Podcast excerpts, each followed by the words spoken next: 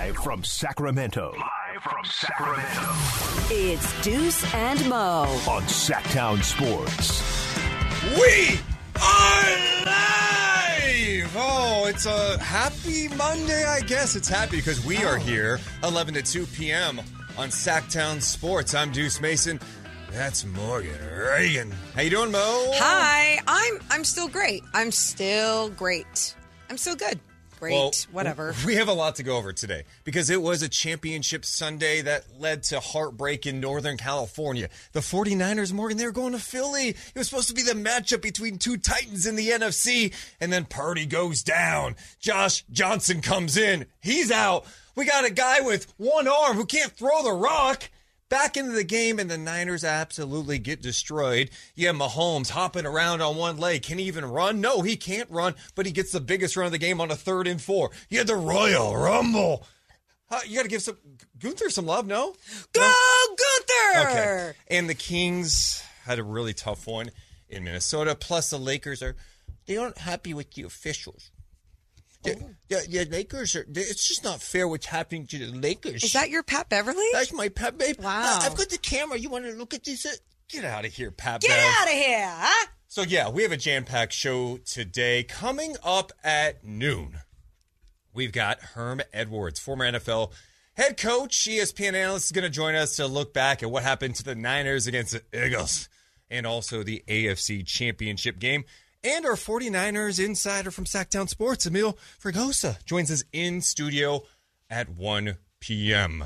Appreciate everyone joining us live. You can listen in so many ways. If you're driving around your car, that is awesome. We love you. We also would love for you to check out the YouTube page, youtube.com slash Sactown Sports at 1140, where you can hit the thumbs up button and chat with all the animals, the deuce bags Oh. and morons in the YouTube feed. Morgan, Yeah, what?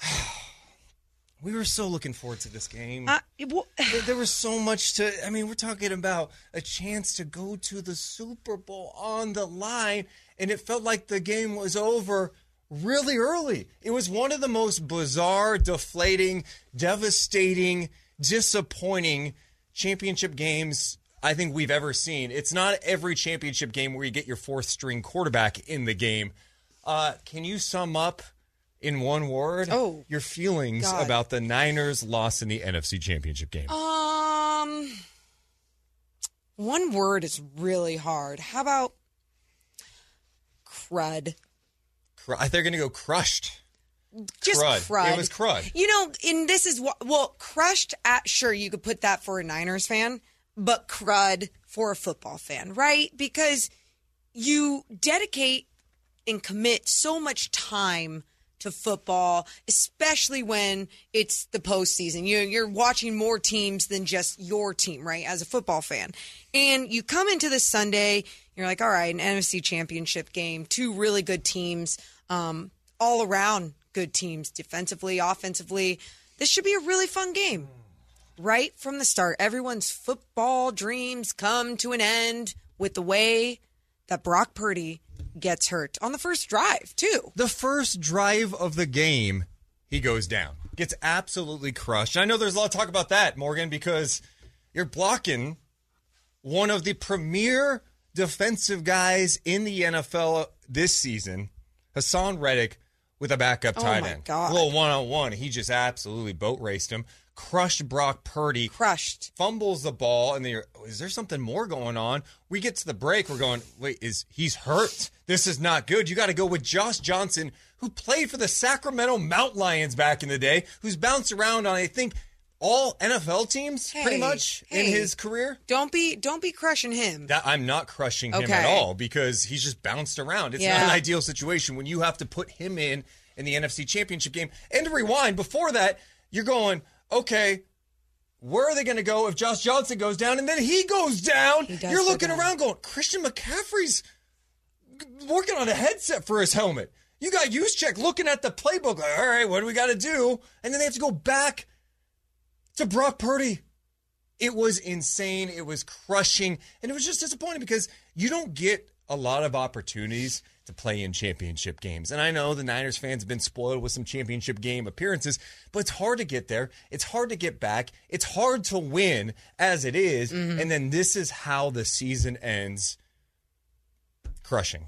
Yeah, crud, crush, whatever you want to go with, right? And uh, it just like it stinks when you look at this game and it happened so quick. It couldn't happen even after the first half. You know what I mean? I just I just wanted to feel hope as a Niners fan. I just felt awful, right? Just awful. After that play happened, and you have your fourth string quarterback coming in, Josh Johnson, who, by the way, on Twitter, for some reason, I kept wanting to call Jack Johnson. I wanted to call him Josh Jackson, like Yeah. all these different names. And I just feel bad for so many football fans, but I also feel bad for him today because you're supposed to come in and be ready. It doesn't matter if you're the 10th string quarterback. If that is your position and that's what you get paid for, that is what you're supposed to be ready to do. And I will never be put in this situation. So for me to speak on, hey, you got to be ready when you're called up for an NFC championship game and you have the loudest fans in the NFL just screaming at you, you got to be ready. My point to that, though, is be fundamentally ready. I think there was times when it wasn't even nerves getting to him. It was just for example, when he fumbled the football off his hands, he's already looking away before just focusing on catching the ball on the snap, right? And just being there, being focused on those small things really mattered. I just really wanted him to be a game manager in there, but instead they had to throw in the guy that lost an arm in the first drive of the game, Brock Purdy, just to be out there so they would try and not get as many turnovers. Well, you, you mentioned the the fumble, huge. They also had three delay of game penalties with him. Like he, he, he mm. at one point he's looking over at Shanahan, like I can't hear you, and so their communication was completely off. yeah. The the end of the second quarter, the game was over. I mean, that's just hmm. the reality of the situation. You're feeling good when McCaffrey scores that touchdown, breaking tackles left and right. Like, okay, the defense is playing well enough right now that they could maybe maybe you could steal something. You you, you were talking yourself into all right. Josh Johnson doesn't make some mistakes. Maybe gets Kittle. Maybe you, you force a turnover that leads to a touchdown. Get some good field position. You felt like they could keep you in the game.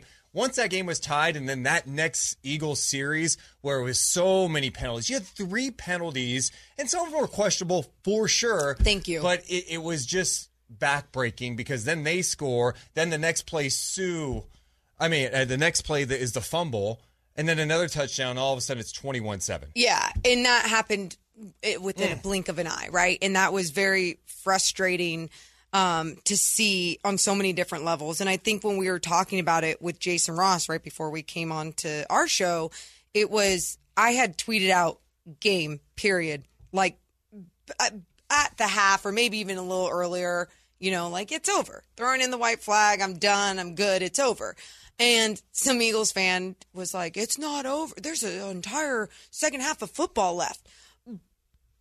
You're not. Football is so different from so many other sports when you're putting in your next set of guys, especially when it comes to a quarterback at that level. Brock Purdy, I know, a rookie quarterback, Mr. Irrelevant, but he at least had those eight games under his belt to start building his momentum and what he needed to do with this team, that chemistry. Um, when you're just putting in someone else in there who just hasn't really been playing football on Yeah. this level in so long. I mean, he had nine NFL starts in his how long of his career. It's just going to be a huge drop off at that position. And that's why we also do put so much pressure on quarterbacks when we talk about they won the game or they lost the game. I, I think the other thing that has to be mentioned, I know so many people are like clowning Josh Johnson, like, oh, look how many teams he's played on. Oh, No, well, if he's played on so many teams for this long, there's a reason why teams go to him as like a potential Yeah. option because he's His a- uncle is Roger Goodell. his uncle is Roger Goodell, as Chris says. Thank- that's why. yes, so Chris. that's that's why it's it's nepotism at its finest. No, Yeah. but in all seriousness, it's he's a smart player, and I look, he was put in a really tough spot yesterday. And I think it's not, you're not getting thrown in in a week seven game at Right. home when you got the lead. Right. You are playing in the NFC championship game with this Eagles defensive front that was nasty. And that, that cannot, we can't lose sight of that because I think it so much is about Purdy not being in there. The Eagles front dominated the Niners offensive line, absolutely crushed them. And Purdy was going to have to be dealing with that heat all day long. He got crushed on that play, and that ended up being really the 49ers season right there. And it's so disappointing that it came to that, but that's what happened. And now you you you hope Purdy's okay because then you have question marks. All right, what does that mean for his elbow? Is he going to need surgery? How long is he going to be out for? What are they going to do at quarterback? Is it going back to Trey Lance and Brock Purdy? It seems like they just have the worst luck out of any team that's been contending for the last few years at the quarterback spot, which, by the way, oh, the most important position for any team. If you don't have a quarterback, what do you have? Yeah. It's crazy that with how talented this team was this year, probably their best team, that at least that's what Shanahan felt like. Mm-hmm. And this is how the season ended. Yeah, mm. it's it's crushing, and I think you just when I was watching the game yesterday too, just taking down some notes and I was looking at things like, oh man, well we could talk about when, for example, one of the first turnovers, the Eagles, or after after Brock Purdy was out in one of the first turnovers, it's like, well, at least the Eagles didn't score, and then you had that momentum going, like we were saying with the Christian McCaffrey touchdown, and you know you felt these moments that it could be real, things could keep going, and then once halftime hit, it was like, oh, the story of this game is truly the future at the quarterback position for the San Francisco 49ers. And you look at everything that's going on with Trey Lance getting hurt his ankle injury in week two. Um, where is he going to stand in this position? Brock Purdy, what's wrong with his elbow? I mean, how many of us, okay, can we just be honest? Yeah. Secret time. When he wasn't coming back in, I was just like, something better be really wrong with his elbow. And I, that's I love that we act like that. horrible. There's so many Horrible. times like, dude, player safety, the NFL needs to take better care of it. Then your team's faced with this, you're going, this guy better be really hurt. I'm like, this guy better not be able to throw the ball because if he doesn't, he is soft. He isn't tough. And it's like, no, the guy was really hurt. He's telling Shannon, I can't, I can't throw. If you want me in here, I can't throw deep. I promise you, my mind shifted right away. Right away. But it was the first thought, which is awful, awful. And none of you should have thought that either, but we probably all did together. we got to give some love to people watching us live on YouTube. Scotty says, I'm surprised they didn't just cancel the game. Actually, that would have been great. Hey, Purdy's. Uh, we're in a spot where we're we're trying to find a guy in the crowd to play quarterback. We'll go ahead, postpone this for a week. You guys don't need to care about the Pro Bowl Yeah. next week. Let's let's play this game. That would have been a great, um, something great that could have happened, you know, just for ratings and more money for the NFL as well. And, oh, and um, just putting the Niners in a better position to try and get a win against the Eagles. But yeah, uh, We got a lot to go over today. We're going to continue to talk about Championship Sunday. Plus, the Kings was a really disappointing loss in Minnesota. They play them again tonight. And talk about adjustments, all that. Also, we want to hear from you not only in the YouTube chat where you got to hit the thumbs up so we can get to over 200 thumbs up, but also hit us up on the phones 1 800 920 1140. If you want to chat with us, let's talk. Deuce and Mo on Sactown Sports.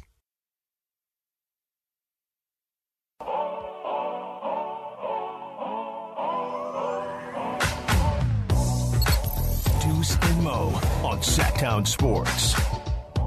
The give is a fake, and the pass goes up, and it is intercepted, I believe. They fake it, and it goes, now they're going to say incomplete. Oh, that was a weird call. But the reality is, it was a game altering play with Purdy fumbling and then getting hurt. Niners lose in the NFC Championship game. I did have a poll question that somehow disappeared on the YouTube chat, no. but it was uh, about this 49ers season. Do you still consider it a successful season? You know, it ends in heartbreak. You make it to the NFC Championship game. To me, it's like a no doubt about it. Successful season. You had to go to your third string quarterback, who might be the quarterback of the future for you now, and you got to the NFC Championship. What's the poll re- update, Morgan? So was the 49ers season a success? Yes, duh is one choice. Yeah. No, another bad finish was the other choice. 65% of the voters say yes, duh. Okay. Uh, 65 is too low for me. Oh, I mean, it should be higher than that. I don't know how you don't look at this year as a successful season. You you cannot tell me that any other team in the NFL would be able to get to a championship game one win away from getting to the Super Bowl with their third string guy. because it's Super Bowl or bust, deuce. Which is, I mean, come on now. That's there's so many things to to grow on top of um, with everything that went down. I mean, you just you look at that Niners defense there, especially in that second quarter when all those penalties were being called. I think that first one was on Ward with the pass interference, and it was just like watching them battle it out and still after being deflated knowing that their quarterback is gone they're going to be the ones that have to get them back into this game. There was some really good defensive drives by the Niners but at the same time it was just like it wasn't going to be enough If I would have told you that Jalen Hurts would throw for 121 yards and rush for 39 yards, I think you would have felt really great about the 49ers' chances in this game. And it, that's what's deflating. You're right. The penalties just absolutely destroyed this team at the end of the second quarter. And then you get to the point where, so you go with Josh Johnson. And Sue crushes him. A nasty hit. Looked like he might have hurt his shoulder and hit his head Dude, his on the neck. turf. He's out of the game. yeah Then they got to go back to Purdy. And I've never seen a game in NFL history where it was like, hey, this guy can't throw. And I can't imagine the mentality of a player, whether you're on offense or defense, just on that team when you're like, we're down big right now. It's 21 7, turning to 28 7. We can't throw the ball. And if you. You, if you can't throw the ball, you can't win the game. And so you're just sitting there for pretty much an entire half going, all right, twiddling your thumbs, just sitting there knowing you have zero shot. That's deflating. Which, which at, I, I don't know. At some point, aren't you like, hey, shouldn't we just try anything to win? Why, why not try Christian McCaffrey at quarterback? But again, this is what we're talking about here. Is like no, no, Christian no. McCaffrey with a sore calf that's playing through it. Yo, Uh, let's go I'm, him. I'm just having the conversation. I'm not acting like Shanahan should be fired after not trying everything he could have in that NFC championship game. I'm just someone that was viewing the game going like, I'm down for anything. I was down to get Brian Griese, one of their coaches, into the game because he had NFL experience. I'm like, can he play? Is he active? Can we get him in there? Because at least he Wasn't can run the offense. Maybe he could throw it a little bit. I think he hmm. could still sling it Yeah, at wow. his age. Ian in the chat says Shanahan completely blew it by not challenging that catch. It was all downhill from there. Yeah, I mean the officiating too. We we talked about some of the defensive penalties in that late second quarter that were costly on that Eagles touchdown drive. But then you add go earlier. It's fourth and three. They get it to DeVonta. It shouldn't have been a catch. And everyone's blaming Shanahan, but the Eagles went fast. They moved fast and said, "We got to snap this." Well, and the broadcast was talking about how there's obviously when a team recognizes like, yeah, that wasn't a complete that I did not catch that ball. Let's snap the ball. Let's go. They said that they have certain code words. So whatever code word was screamed out for them to get on the line and snap the ball quick. So then the Niners couldn't review that, couldn't challenge it. It was just well done by the Eagles. What would too. your code word be if you were in that situation? Um, hmm, like no I, every code word i keep thinking of mistake blew it i blew it like those aren't I feel like I would know the I would know the code word, and then the time would come like, uh, let's just hurry up and stop it. Hurry up and stop it. We gotta go. You know, I didn't catch it. Everyone's like, yeah, what?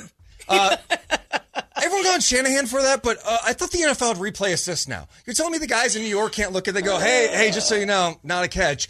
There's- It's on Shanahan to get the right replay. The TV crew on Fox screwed up the replays. They didn't have the replay until after the break. dude they screwed up the replays yeah they weren't even talking about it on the broadcast there was a lot of weird things by the way talking about that there were so many weird things happening in that first quarter with um, obviously the catch that wasn't a catch and then you had The punt hit the the, the Thank camera, you. the sky, the wire of the sky cam. And by the way, you want to know why conspiracy theorists feel like so empowered today? Why? with the officials? Why? Because for some reason There's no the NFL broadcast has 8,000 cameras. There's not one random camera, a couple of random cameras that show that that ball hit the wire on Well, the punt. There was one. That's insane to but, me. But but the point that the ref that the official made was that there is no like obvious conclusion that the ball hit the wire, even though the ball, every single player is Everyone's pointing like- up, going, "It hit the wire, it, It hit hit- the wire," and then it goes way out of bounds. It's yeah. like some of the Niners players are thinking, I- actually, I do think it hit the wire. Do you it see hit how the it wire. moved? Yeah. it hit the wire. Let's yeah. uh, check in with Jim. What's up, Jim? Hey, how you guys doing this morning? Oh, Good, we are so good. What's up, man? So, talking to a friend this morning, and you know, towards the end of the season, if you have a great chance of making the playoffs, I think the NFL teams are going to look at this game and go, "Hey, maybe we should have bring in or brought in a free agent quarterback." And with today's concussion protocols, make sure you have three quarterbacks on the roster going into the playoffs. Well, you, you can't have the, the third quarterback a- active, right? So uh, back in the day, you could, and that, I think that's something that they should be able to do, especially in today's game. It just sucked that we're in a championship game, going, all right, the Niners have to go back to the guy who shouldn't be playing right now. He is hurt. He his arm is in so much pain. He has no feeling. There's a nerve thing going on. The guy can't throw the ball. yeah. It's just bad for the product. There he Jim- is. He's Jim- out. He's oh, out. Bye, yeah. bye, Jim. Yeah. Um, no, I, and I understand that, and I think um, we have two things that we can do here, guys. We can make sure that every single quarterback uh, can throw with both arms. So that's one. Your quarterback has to be able to throw with both arms. That has So it's to be Patrick criteria. Mahomes so far. Correct. Yeah, yeah. So just Patrick Mahomes, and or every single player on the team has to be able to play multiple positions. Meaning every single player needs to know how to play quarterback. Yeah, That's yeah. where the NFL is headed. You know what I think they should have done? They should have just switched defenses and offenses. Oh. So the Niners defense had to play offense. Good. Eagles offense had to play defense. You got to get creative for sure. Uh, on the YouTube feed, appreciate everyone being there. Make sure if you're in the YouTube chat, just hit the thumbs up button. All it does is help our channel grow and get to the next level so more eyeballs see it so they know that we're doing live content from 6 in the morning to 6 p.m. Monday through Friday. Wheezy says, oh, you got to call a timeout there to look at that catch, especially when the rece- receiver says, hurry up. Worst case, you lose a first half timeout. So you're right. Like Shanahan, if there was just knowing that they were trying to rush that, even to allow your defense to be in a better position, just use one of those timeouts. Yeah. You get three timeouts and you don't use any of them? Yeah, I I don't. You guys, that's I I'm totally with you. I'm totally with everyone on this. But the angle again that we only had at first was like that was No, but the point is, it's clear that the Eagles are trying to hurry up here, so there's no time to review it. If that's the case, just call a timeout and just like, you know what, they are weren't rushing. they weren't they in the red zone by that point though? Yeah. So what if but like even with that mentality, what if it was just like, oh yeah, they're trying to rush, they're trying to just get a quick snap, get someone I, it, they're Yeah, in the I red mean- zone, they're you know, and yes, but yes, the mentality sure, like no matter what, make that call. I completely understand, but at the same time, I don't know. I'm just like when I saw that happen, I was just I, weren't we all at first in awe? What an incredible catch. I don't think anybody right away was like that's not a catch. yeah, because Fox had one replay. correct. I don't know why. And then they waited till after it was. Conspiracy. And then the NFL's putting out the picture. What a catch of a lifetime! I was like, actually, it wasn't a catch. Yeah. Like of all the plays that you call no catches, that was clearly not a catch after the replay, and someone in New York should have noticed it. Well, here's my question too. Why don't you delete that tweet after you do something No, like he's no. Why? It's it's it was ruled a catch. It was a catch. It was so beautiful. You didn't see how he did that. Oh. All right, we got to talk more about this game coming up. Also, the Kings with a really really tough loss against Minnesota the other night. The two teams play again tonight. We got so much to get to. Plus, Herm Edwards joining the show at noon. That's all straight ahead on Sactown Sports.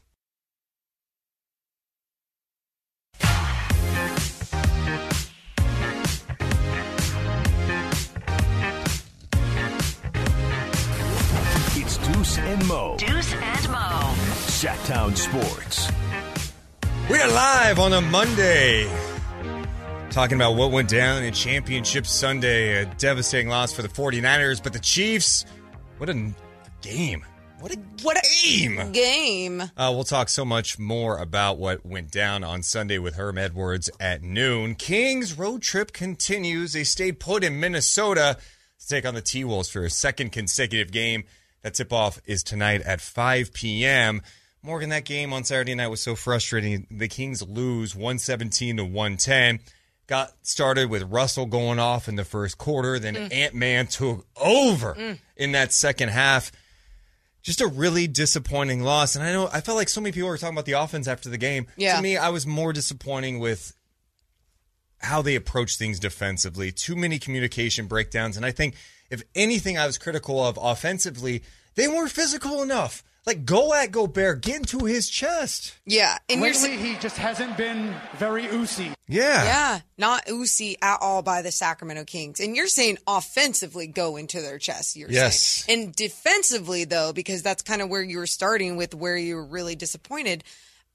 Yeah, it was like um, they weren't disciplined. They didn't feel like they had the that energy that we've seen before on the defensive end where they're like, oh, you already knocked down three deep shots on us. We're not going to let you do it again. But D'Angelo Russell kept doing it and he did it over and over again. Now they held him to two points in that second half, but then you had another guy step up in Anthony Edwards.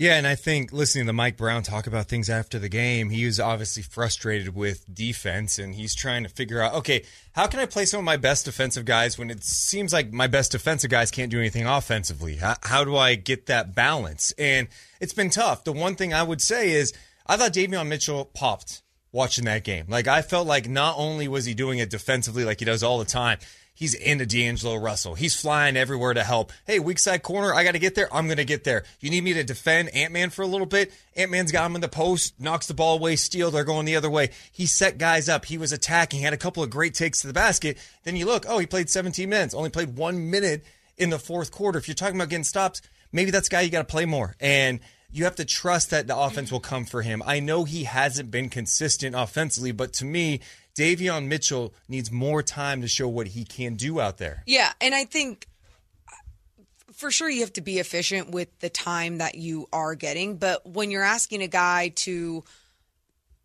execute his role, and Davion Mitchell's role is obviously to be this elite defender, on ball defender, especially um, on that end of the floor, but then to be able to produce something on the offensive end of the floor as well. Not to be their key scorer, not to be their key guy on that end, but to produce. And Davion Mitchell is capable of producing. I think the only thing that I, I mean, a few things I would like to see him get better at on that end of the floor would be not only his outside shot, mid range, and everything, but when he does cross a guy up, like how else can you create? How else can you be a playmaker? I think he does a fantastic job of getting guys going one way and can get to the rack. Um, sometimes it's his size that will be the only thing that doesn't allow him to finish. And then there's other times he just goes straight at it, stays square, and gets this nice lane to the basket. So for him, sure, more time would allow him to be able to produce even on that end of the floor.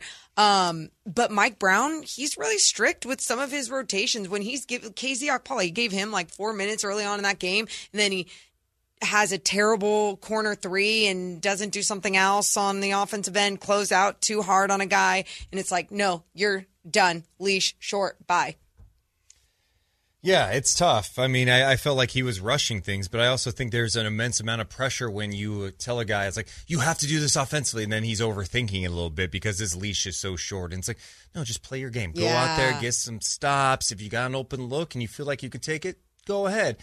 But it's going to be interesting to see what kind of difference you see from this team tonight. They, they, this is a game that I think is pretty important just to see how they respond, especially with what Russell did last game.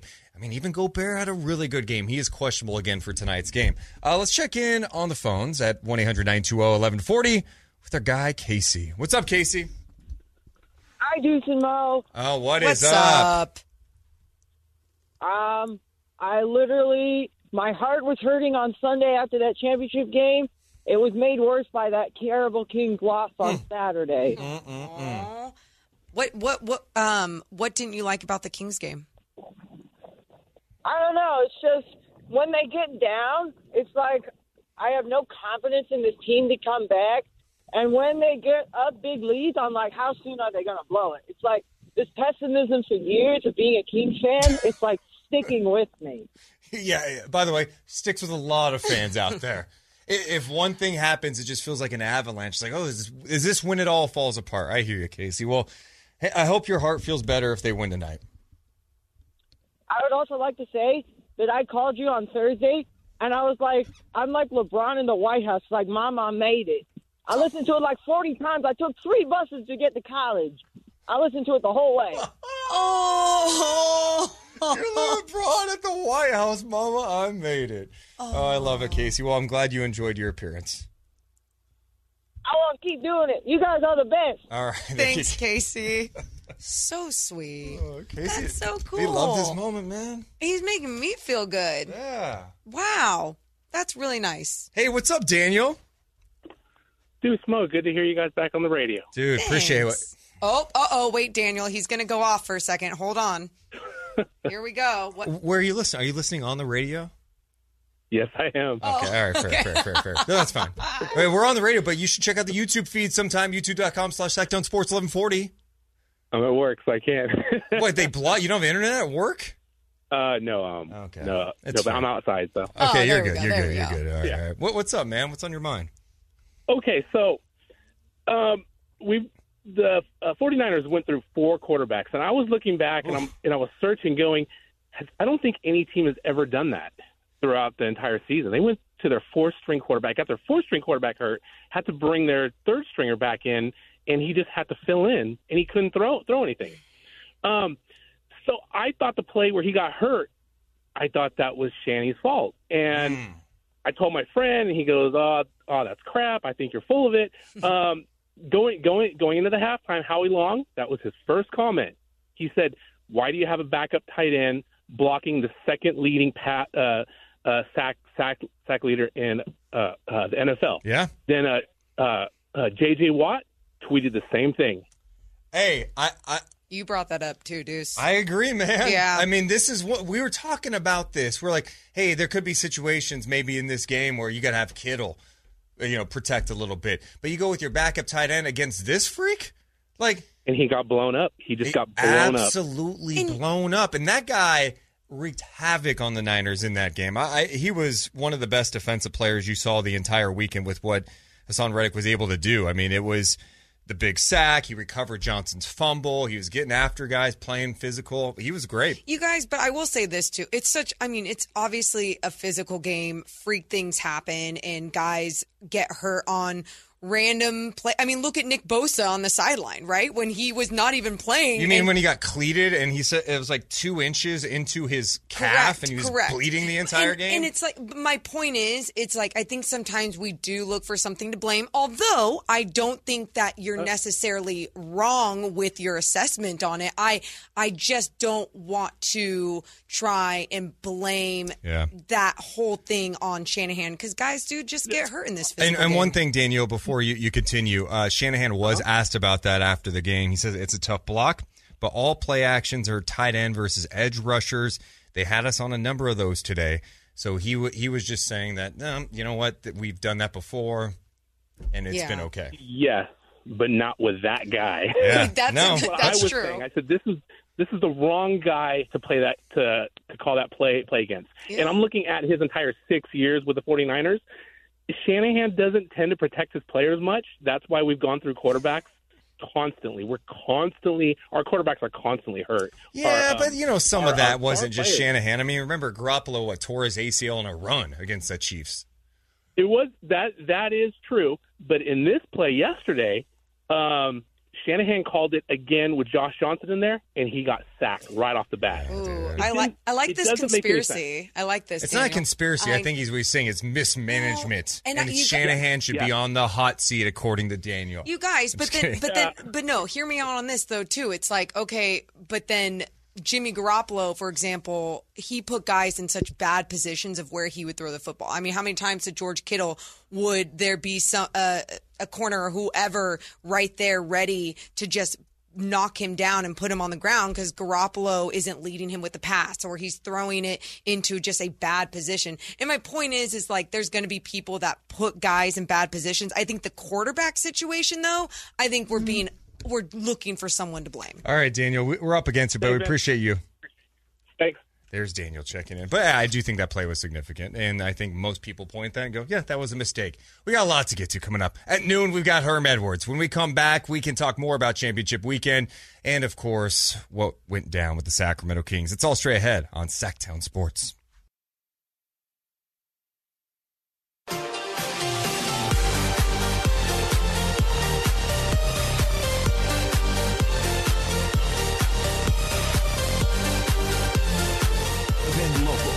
It's Deuce and Mo.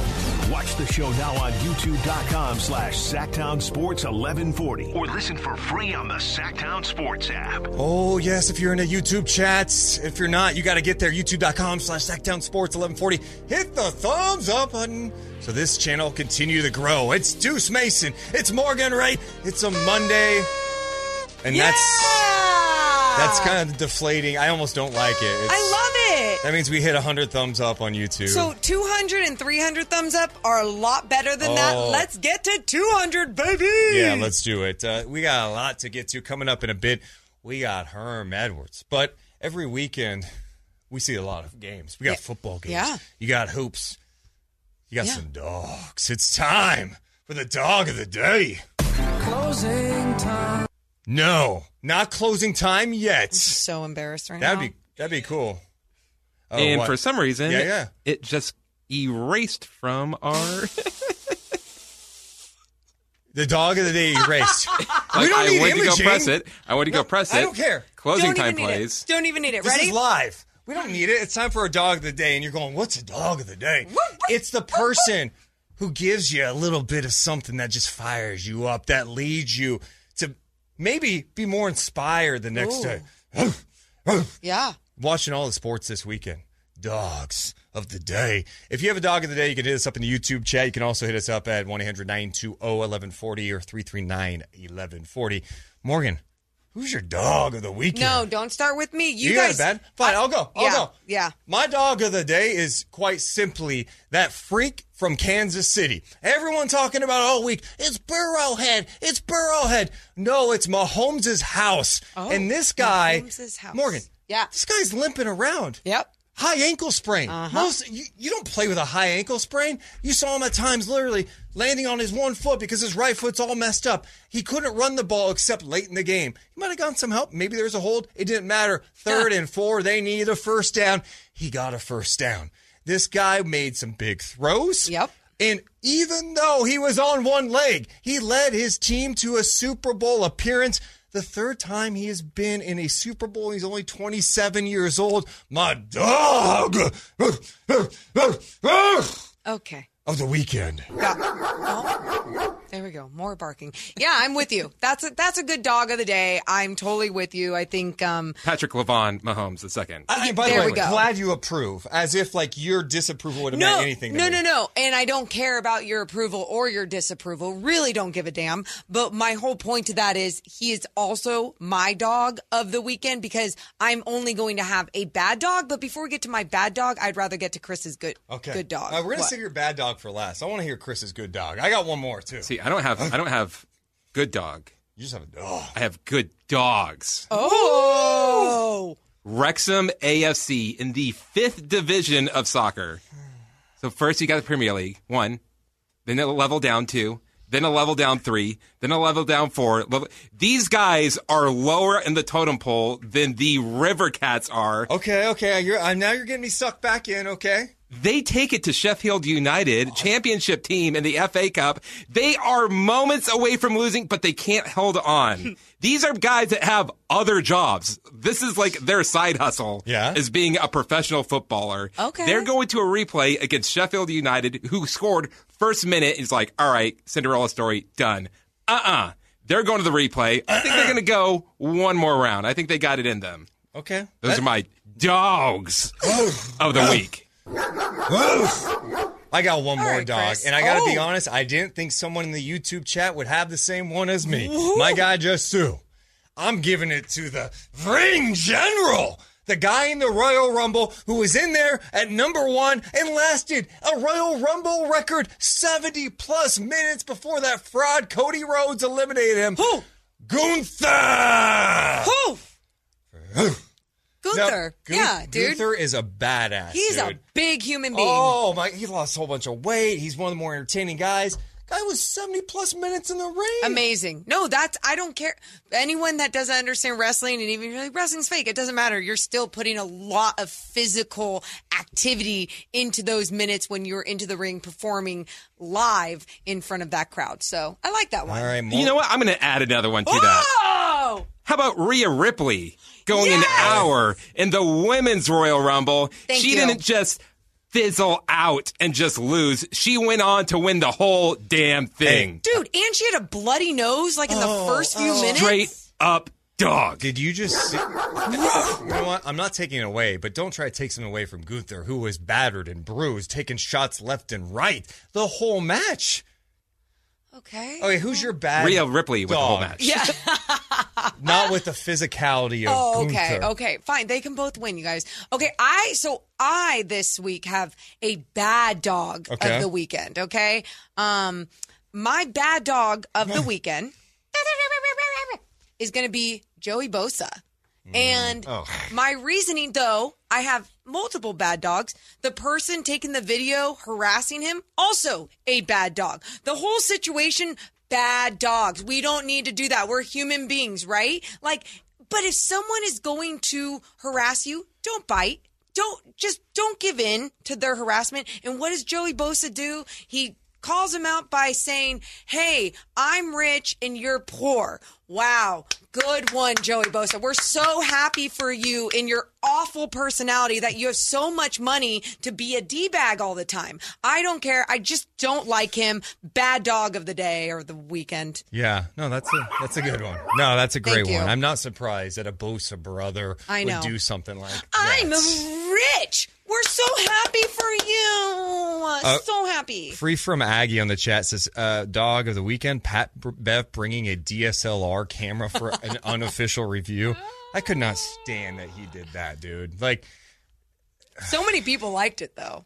So many people online. The the internet loved it. They were like, "This is the best technical ever," and it would have been, but at the same time, Pat Beverley just does too much of it, right?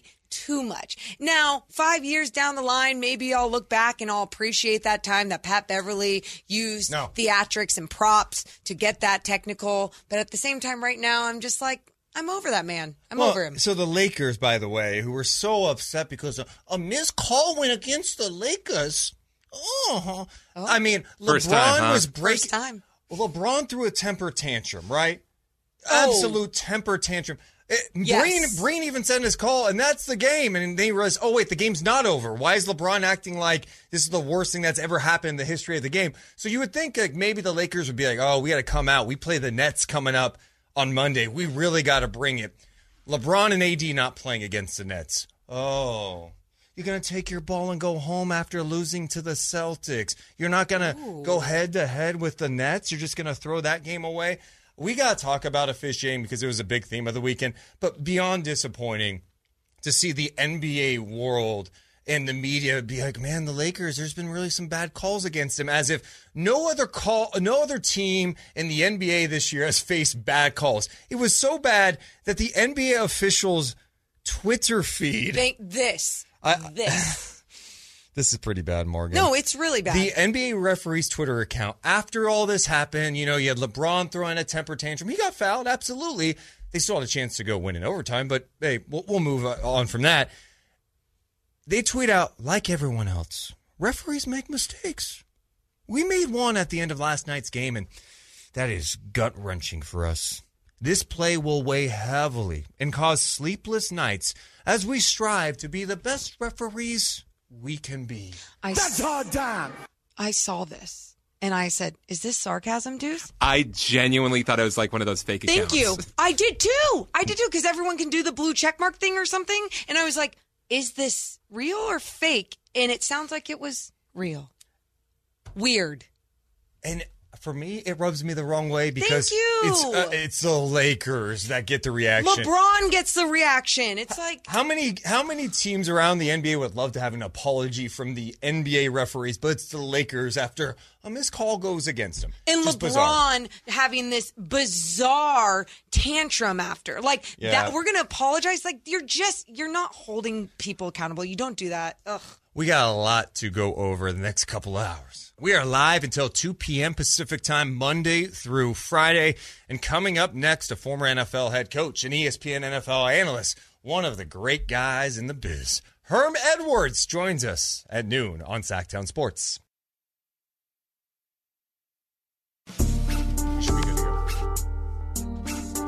We are live. Live and local. It's Deuce and Mo. Watch the show now on youtube.com slash Sactown Sports 1140. Or listen for free on the Sactown Sports app. Oh, yes. Deuce Mason, Morgan Ragan on the Monday. So much to go over after the heartbreak of what went down on Sunday in Philly and what Patrick Mahomes did. Hmm. What a performance That was great. by an icon who's 27 years old. An and icon. No, he is. He is. Eh, people can try to take shots. We've never seen anything like him. He is incredible. What he did yesterday was legendary. Now we have a Super Bowl that is making NFL history. The first time ever we have two black quarterbacks going head to head with Jalen Hurts taking on Patrick Mahomes, two really talented young quarterbacks.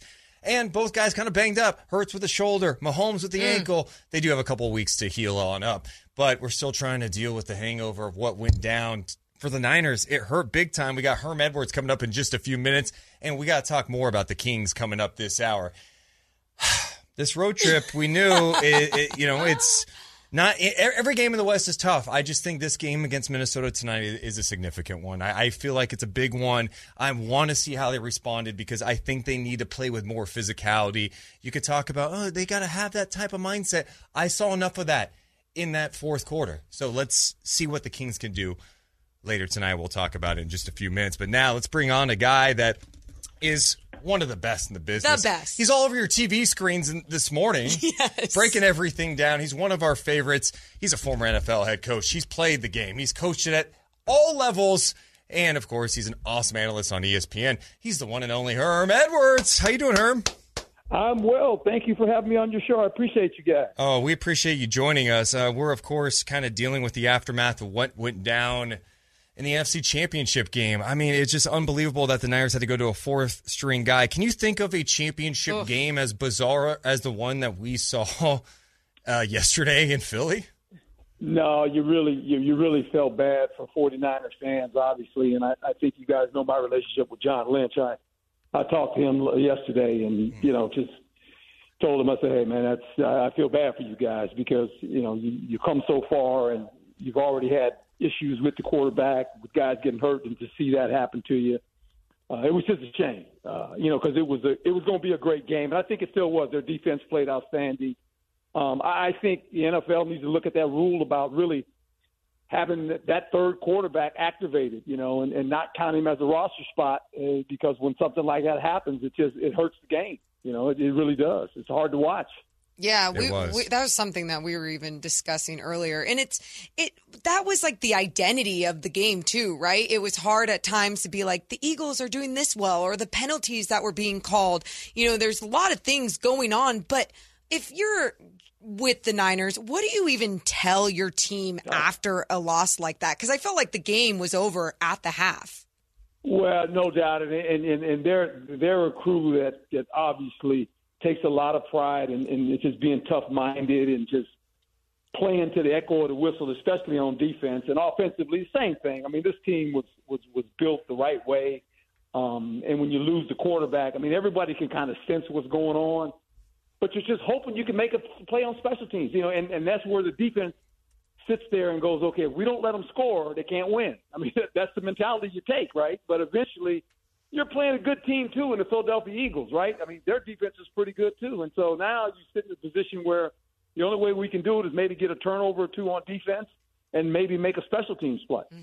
I know as a former coach, you probably loved when uh, idiots like us uh, hosting shows and in the media would like criticize something that went down. But I think a lot of people and fans are talking about, and even on the broadcast yesterday, they were talking about uh, the play where Purdy got hurt. I mean, you have a, your backup tight end trying to block one of the premier pass rushers in the game this year, and Haason Reddick.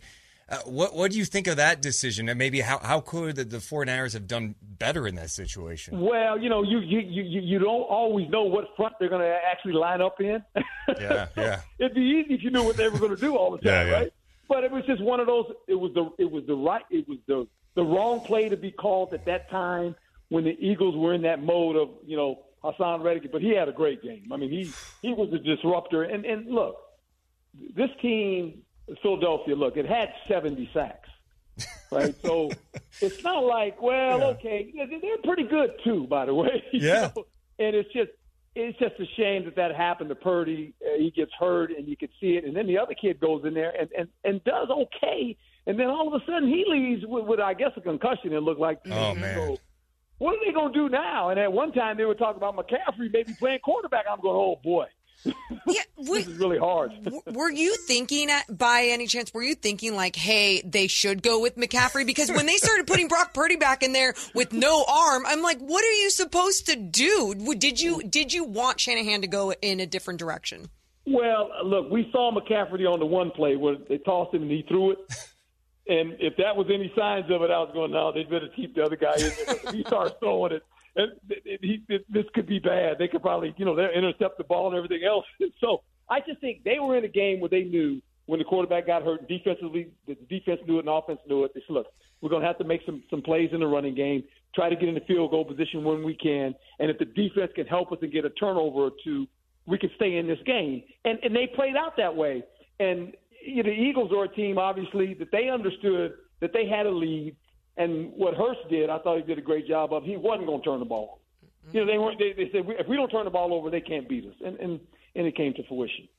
Yeah, it's just so tough too, and so deflating when you, you you're in the oh. situation. You're you're sitting on the sideline going, "We don't really have a shot. If we can't throw the ball, we don't have a shot in Yeah. this game." And It they were was literally hard to watch. Man. yeah, it was hard to watch because you, you you could feel it, you know. And I and I look at it as a as a player. You know, I always look at things through the eyes of a player because obviously I was, you know, I had the opportunity to play, and you go, this is really hard. I mean, it's really hard, and and, and it was all about special teams. If they could get a turnover, uh, do something defensively to give them a spark, you know, where they could stay in this game. And Philadelphia Eagles were on task. You know, they ran the ball. They weren't going to turn it over. They played conservative, and that's all they needed to do. Yeah, we're hanging out with Herm Edwards and Herm. I, this the the defense too. I thought the Niners did a pretty solid job for the most part, but it seemed mm-hmm. like that near the end of that that second quarter on that drive, some some big time penalties, some questionable ones. I, I felt like that was the other theme coming out of Championship Sunday. Is we had a lot of people talking about the officials in both games and and how much that impacted things. Well, what do you think of what went down? Yeah, I mean, there's you know you always look at games that way and say well, could the officials done it a little bit different, and and and obviously penalties hurt them as well, you know, because you almost got to play perfect. Once your quarterback's go down, you almost got to play perfect. I mean, you know, they they missed the call. They, they missed the call of the catch. I mean, there's no doubt, but the Eagles were smart enough to, to get up on the ball and go. Yeah, that one hurt because I, I- I'm just I'm looking at that play, here. I'm going. Everyone's like, "Hey, Shanahan should have reviewed it." But with this NFL replay assist, you would love that the guy, if the guys in New York would be able to determine that, rather than counting on Shanahan realizing it without the angle, maybe trying to call a timeout. I, that was really a tough sequence for the Niners. It is a tough sequence because I know that as a head coach, sometimes you know, depending where the ball is, is being thrown or the, where it happens, you're away from it, you can't see it, and you're hoping the guys in the box can see it, and they're not quite sure. They're looking at the TV monitor too, trying to figure out, coach, you need to throw the flag. Well, you're sitting in the position, you, and, and it's a close game at that point, you know. So it's like, okay, uh, this is important, and then you're hoping the officials might get it right and smart by the Eagles. They jumped up on the ball, and you know, and every every offense has that in their system that when it's when it looks like it's getting close to the sideline of play, we want to make sure they don't you know try to look at it, then go fast, and, and that's what they were able to do and got the playoff. Yeah, and that's where you got to give that team credit, right? For just being smart, making that happen quick. And okay, I want to ask you about Brock Purdy and his mm. future with the 49ers. Do you think the 49ers have seen enough and that's the direction that they're going to go with? Well, you know, just me from the outside, I mean, I do. I, I think he he wanted, you know, to put itself in position now where they're in a good position. They they have a younger quarterback they like that got hurt that they drafted. Um, do they sit there and this is a discussion between John and the head coach and, and everyone else involved in the organization? What do we do?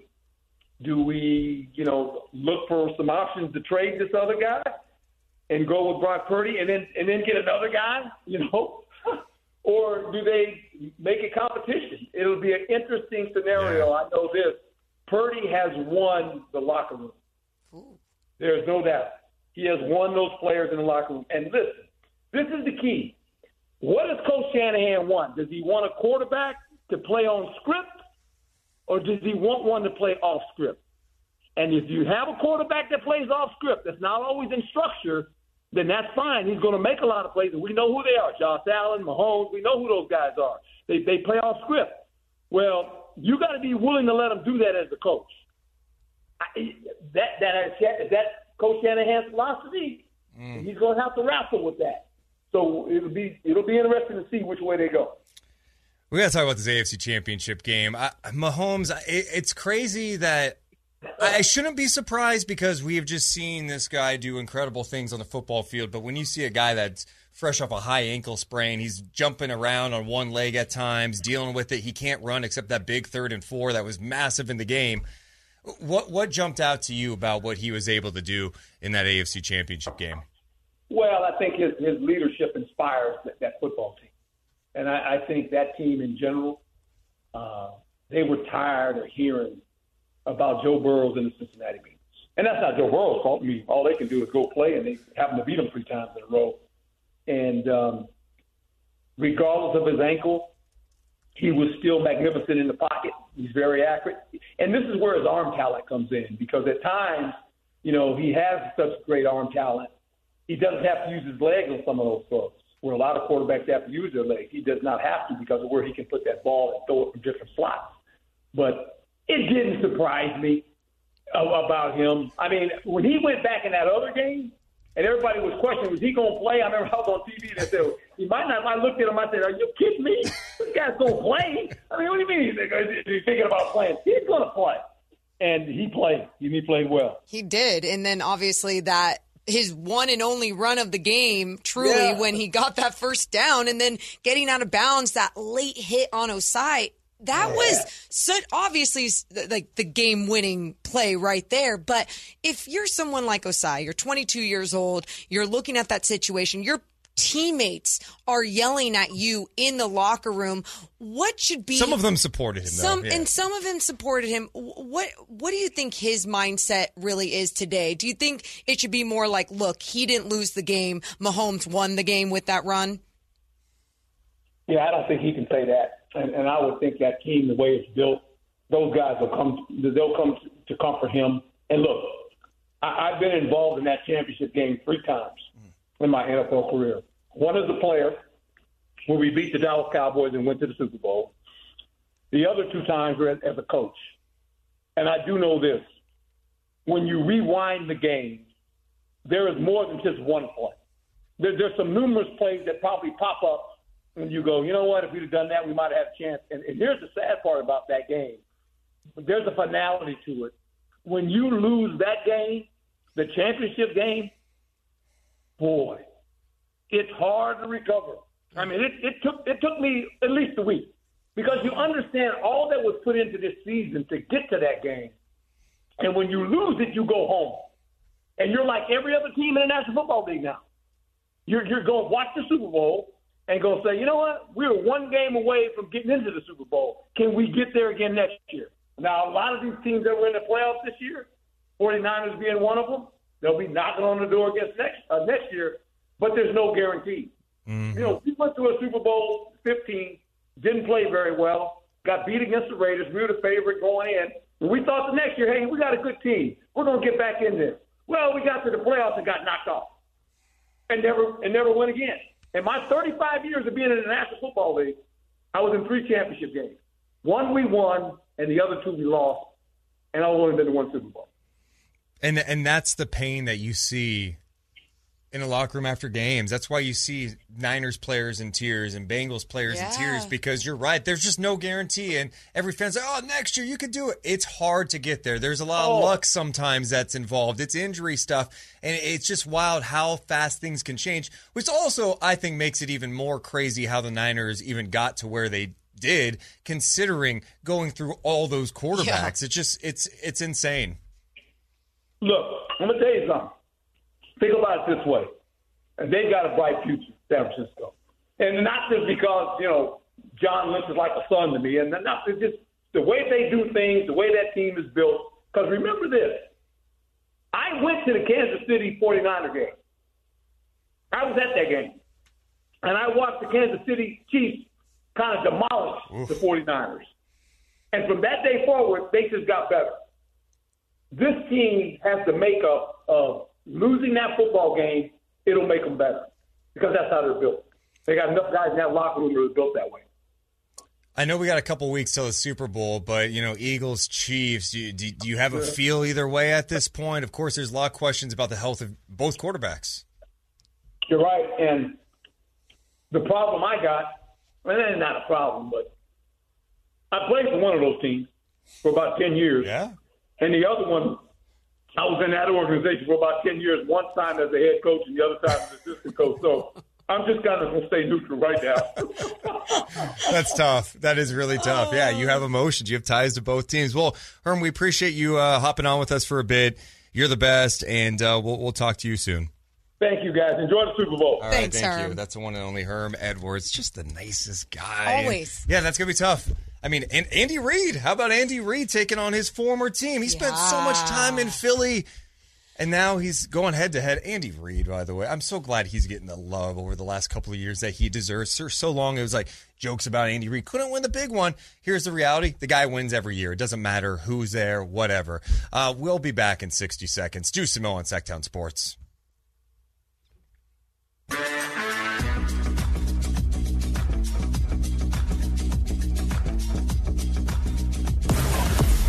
It's Deuce and Mo. On Sactown Sports. Yes, we are live on a Monday. Deuce Mason, Morgan Ragan, each and every day from 11 to 2 p.m. Pacific time. If you're just back in the town, you've been on vacation for like, what, what is happening? There's local coverage now on Sactown Sports. Yeah, we're going to be on Monday through Friday. Deuce Mason, Morgan Ragan in our return to Sacramento's premier station. Hey, Sactown Sports. Uh, appreciate you guys being here. We're going to be live. Our show 11 to 2, but live and local all day, 6 a.m. to 6 p.m. That's never been done on this station, and you can get us in a variety of ways. 11:40 a.m. of course on the radio dial, cool, or the Sactown Sports Kid. app, free in the App Store. And of course, you could join the fun, the YouTube feed, youtube.com slash Sactown Sports 1140. Each and every show goes live. And we are interacting with you guys. I don't want you to think you go to the YouTube feed and you, it was just a fly in the wall and you're just staring at two people do a radio show. No way. No, I'm looking at you. I'm looking right at you. In We're talking eyes. with you. To We're gonna have some fun. So if you're there, make sure to hit the thumbs up. You know one of my favorite things, Morgan, uh, No. from yesterday. Oh, um, if wait, can I guess? Yeah. One of your favorite things from yesterday. Well, I'm gonna guess Patrick Mahomes. Okay, that's one of them. Okay. That's- it's from that game. Oh, it's from that game. Oh. After that game, huh? Oh, after the game. Okay, tell me what. It just goes to show you people love to make fun of wrestling, but the things that people love most about sports are all wrestling related. There we go. Travis Kelce after the game, mm-hmm. literally cutting a promo after getting the trophy. How about this beautiful trophy? Huh? Hey, I got some wise words for that Cincinnati mayor. Know your role and shut your mouth, you jabroni. Listen to the pop! You gotta fight for your right to party! Heel. I knew he was gonna be up for one more of those. That was great. Heel. You jabroni! Well, he, I- I mean, it wasn't a heel move. That was a babyface promo. I was at home. He's. I mean, but he's uh, he's talking to Cincinnati. You got to fight for your right to party. Like even that isn't that throwing shade? Chris, that was a baby. babyface promo. Oh yeah, for Kansas City. Yeah, Definitely. yeah, for oh sure. Oh my god, you And then- guys are so. Ugh. And then Frank Clark after the game. Frank Clark This one's not getting enough attention for what he did after the game. This was the best promo of the whole weekend. You just had a long embrace with your head coach. What did Andy Reid just say to you? Man, we did it. We did it. You know what I mean? We had to come back out here. You know, last year this time, same team sent this home, man. You know, very disappointing season. I don't know who the hell they think they was calling this Burrow head. I don't know who the hell they thought they was talking about they was gonna finish us off. They don't take their bum ass back to Cincinnati. Man, they came to Chiefs game and got their ass stumped on. I don't know what number one did. I told him to holler at me. I don't know what the bang. I told them all holler at me. I told them last year they didn't get my best. I told them this year they barely got my best. I told them with the playoffs though, I'm the king. They mm. gotta holler at me every fucking game. Let's go. I'm the effing king. Baby Take your face. bum ass back to Cincinnati. Babyface. Dude, that was incredible. Heel or Know babyface? your role and shut your mouth. I mean, I, I these are both baby faces. They're at home and for the home crowd. This I is don't how much I how don't know heel. about wrestling. Then, my God. No, the, the Bengals came into this game as heels. They're doing a whole bunch of jaw jacking. His Burrowhead, we're walking in acting like we're the best. They haven't won anything. They haven't had the I mean, they beat, but they did beat the um. have they the won Chiefs. a Super Bowl? Have they won a Super Bowl with that group? No. Eh-eh. The Chiefs have won a Super Bowl. You're coming to their house and you're running all that smack. You better show up in a big way. The baby faces won. They cut a promo, calling out guys left and right. That was incredible. You keep using this word jabroni, and it's awesome. I love that he dropped a jabroni. That was funny. That was hilarious. It's hey, there's so much wrestling in sports. It's just like we were saying the other day with Joel Embiid with the crotch chop um, to Yes. everyone in the world. Embiid gets fined for doing the crotch chop. Yeah. It all ties together. Uh, Andy Reid, do you think he ran any smack talk about the Cincinnati mayor? No way. All right, he was asked about the mayor of Cincinnati. Our guys did a great job of not going that direction. Their mayor said it all. So I'm glad our mayor just did what he did, and some people heard it. Yeah, it's people in that locker room. I love that. Like the, the the players were more fired up about the Cincinnati mayor saying stuff. That's great. Well, yeah. I mean, when someone's going to be that vocal and then it gets pushed around on social media, it's those little things that just amp you up. And that's what definitely got Travis Kelce. Yeah. Uh, in the chat, Jesus says the Bengals win the Arrowhead, acting like they are the Memphis Grizzlies. Just just doing a lot of talking and not backing it up. Man, you got I, I, I guess I get, but at the same time, like they they beat the Chiefs how many times in a, like it was like Three three, in a row, yeah, three in a row, and it's just I mean they had something to go off of, but when it came to having a belt, the championship ring, no, that's where they couldn't go off of that. Is it bad that uh, the Cincinnati mayor is like the Spike Lee of the Cincinnati Bengals now? Yeah, he's getting like the blame for it. Yeah, yeah. And what's bad? I only know one Cincinnati mayor of all time, Jerry Springer. Jerry Springer. like you need to bring that in. Like so, we need to be writing for them to Ugh. talk trash to Cincinnati, dude. So bad. I'm looking him up now. What does he look like? Uh, You just, uh, I mean, once you look, he's got a punchable face for Oh sure. yeah.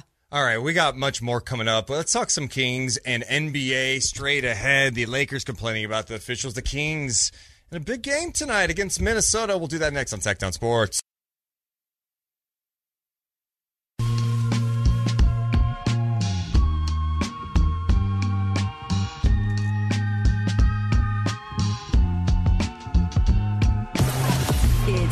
And Mo. Deuce and Mo on Sactown Sports. Shot clock at six, game clock at 19. Anthony Edwards rocks, fires for three, score the triple, and that will undoubtedly be a dagger. It was the dagger. Anthony Edwards was insane in the second half on Saturday night. The Kings start their road trip with a disappointing loss against a T Wolves team that's playing a lot better basketball right now. It seems like they're finding a rhythm, especially without KAT. Guys are playing free. Ant had 34. He only had eight points at halftime. D'Angelo Russell had a big game. Both guys shot efficiently. It was a really disappointing defensive effort for the Kings, and the offense wasn't going at all. These two teams play again tonight, 5 p.m. Rudy Gobert questionable at this point. Morgan Reagan. He was questionable before last game as well. So I don't know where to really go with that. I think when you see that, you just play on like he is going to be in there. And Um, your game plan for him, well, just don't let him out hustle you. Don't let him out body you, be more physical. Obviously, he's a bigger dude, but you just got to find ways to go at him. Yeah, Morgan, that was my thing, and I'd like to see more of this tonight. I felt like when the Kings had success against him, they're running some pick and rolls, getting him out to defend the pick and roll. That allowed Sabonis to get some looks. I know you mentioned it too, talking about Metu getting some easy looks that way. It felt like the Kings were scared of Gobert any other time they had to go up against him and they were trying to pump fake him. I, there's no point in pump faking Rudy Gobert. He's long. By the way, his shot blocking numbers are down this year, but when you're pump faking, it's very obvious. He's just going to stand put. He's not going to be phased by your pump fakes because he doesn't have to jump. He's one of the premier shot blockers the league has had in the last decade. I, I felt like they need to go at his chest a little more, and that's something that Sabonis did do in that fourth quarter. Yeah, just understanding your personnel, right? Understanding that, like you're saying, he's not going to jump up for a shot. He doesn't need to. So, how do you do that? Well, not only by going into his chest, going at him, being physical, but also look what happened. Was that the second quarter when uh, Chimezie Metu had a few of those dunks? It was in that pick and roll. It was when Gobert was coming two steps over and Malik Monk um, and whoever else was throwing it above the rim, allowing there to be a lob threat uh, and to get it over Gobert. So then guys wouldn't have to go directly at him, especially when his hands are up, his arms are up. It's just, it, disrupts so much of everyone's game when they get into the paint. And too many defensive mistakes. I, I think the other thing, uh, when D'Angelo Russell's getting it going, and some of his stuff happened in transition, that's tough, especially off turnovers. Can you get into a guy? Can you play with some physicality? The only guy who I felt like did that in the game was Davion Mitchell. He was getting into him a little bit. He was getting into Ant at times when he had to defend him. Kings got to come out like aggressive from the start. Fox was awesome in the fourth quarter. 21 points in the fourth quarter but he was really a non-factor offensively quarters one through three. So much so that even on the broadcast, Katie's like, he looks a little tired tonight. He looks gassed. He didn't look gassed at all in that fourth quarter. No, and he did look fatigued early on, and it was interesting to see because it was like, why would he be? I mean, the T Wolves are the team that are playing their second night of a back to back, right? Like they should have been the team that looked a little bit more gas, looked tired that night. But instead, there was your leaders looking um, not as filled with energy and um, not as engaged defensively. And we've talked about their rotation so many times and how guys were not doing a good job of closing out correctly. There was a play later on, or I believe actually it was in that second quarter where everyone had rotated over, and then you had Malik Monk closing out on D'Angelo Russell, who had already hit five threes, and it was like, oh, he's not closing out on him hard enough. That's the only time where I would have been fine if with someone blowing by D'Angelo Russell or going up in the air on D'Angelo Russell, and instead it was a slow closeout. I would have rather had D'Angelo Russell, um, you know, get a look for a two point shot. I think there have been some games this year where Fox has made a point to come out of the gates aggressive. One of those games happened when Sabonis was out. That game in Los Angeles. I, I just want a little more balance. Like I, I, you can't wait till the fourth quarter. Now he wasn't the only one. I feel like Sabonis was the same way. It was like a, the level of physicality kind of ticked up in the fourth quarter out of desperation. And had they had that a little sooner, maybe things go differently. I know it's unfair to act like, hey, you need that type of Fox for all four quarters because, I mean, that's just outrageous. The guy scored 21 points, he was playing with force. But how they get that from the start of the game? I, I mean, that's where it just it comes from your leaders. It comes from people setting the tones, whether it's with physicality, whether it's being engaged. Like, there's been so many times where we've said over the years, like, oh, you want your coaches to bring that out of them. But at the same time, it's like, you've got to find it from within to bring it out of yourself. You're not going to have that every game. I get that, but this is the start of a road trip. The the mentality should have been different and it wasn't. And it was frustrating to see guys like De'Aaron not have that same energy that he had in that fourth quarter or even Domas Sabonis, you know, I I know he's coming off of two games with 17 turnovers uh, combined in those two games and then only finished with three turnovers in this game. So he's had his struggles lately, but it was like that next man up mentality. Other guys weren't stepping up either early on. Adrian from the YouTube chat has a question, Morgan. Yes. You guys say they close out too hard or they don't close out well enough tell the people the proper way to close out, please. And thank you. So, Adrian, the proper way to close out, and again, not acting like this is easy, especially on the NBA level. Um, I wish I could actually jump on this desk and show you, but what I'm talking about is you really want to chop your feet, right? And if you're chopping your feet, you're able to be in a position to chop your feet and still move your hips laterally okay? I know this is funny that i'm showing it kind of on the on the youtube stream. And by doing that you're able to st- to still ha- be able to be really mobile. And so if they do pump fake you and go you can still like find that angle to try and stay in front of them. But also by chopping your feet you're giving yourself that option to jump up or get a hand in the face but to also be able to backtrack as well. Does that the- make sense? I think the other thing too with that on these closeouts, there have been so many times when the Kings are closing out that they they are going, they're leaving their feet. Whoa, right? Like so many it's like, undisciplined times. Can yes. you contest without leaving your feet? Some of these offensive players, and after you see a lot of tape on this, you go, "Oh, Sacramento loves to close out super hard on three point attempts." So give them one pump fake, move to your right, launch a shot, or hey, give them a slight pump fake. You saw it last game. Naz Reid gets it from the three point line. Metu comes out crashing out. Like it was Steph Curry launching a game winner. Yeah. And Reid just went right to the basket to score it. Yeah, just a lot of. There's there's times too that you'll see guys close out and then they fully give them an angle when really you're supposed to be showing your jersey and staying squared with that guy, right? Make sure you're showing your number. You hear people say that um, defensively, and that is really hard. But if you obviously practice it enough and condition yourself to be able to do that with your body, you're not going to give a guy a line drive. You sure your help, your second line of defense should be there, but at the same time, you don't want to have to depend on that. You want to put as much perimeter pressure as you can. Are you nervous about this game tonight? Um, I'm not nervous, but if they don't win, I think uh, everyone that had the hopes and dreams of them coming home five and two is was ridiculous. Just like I was saying. the mindset you have. Like as if you couldn't win five in a row after this.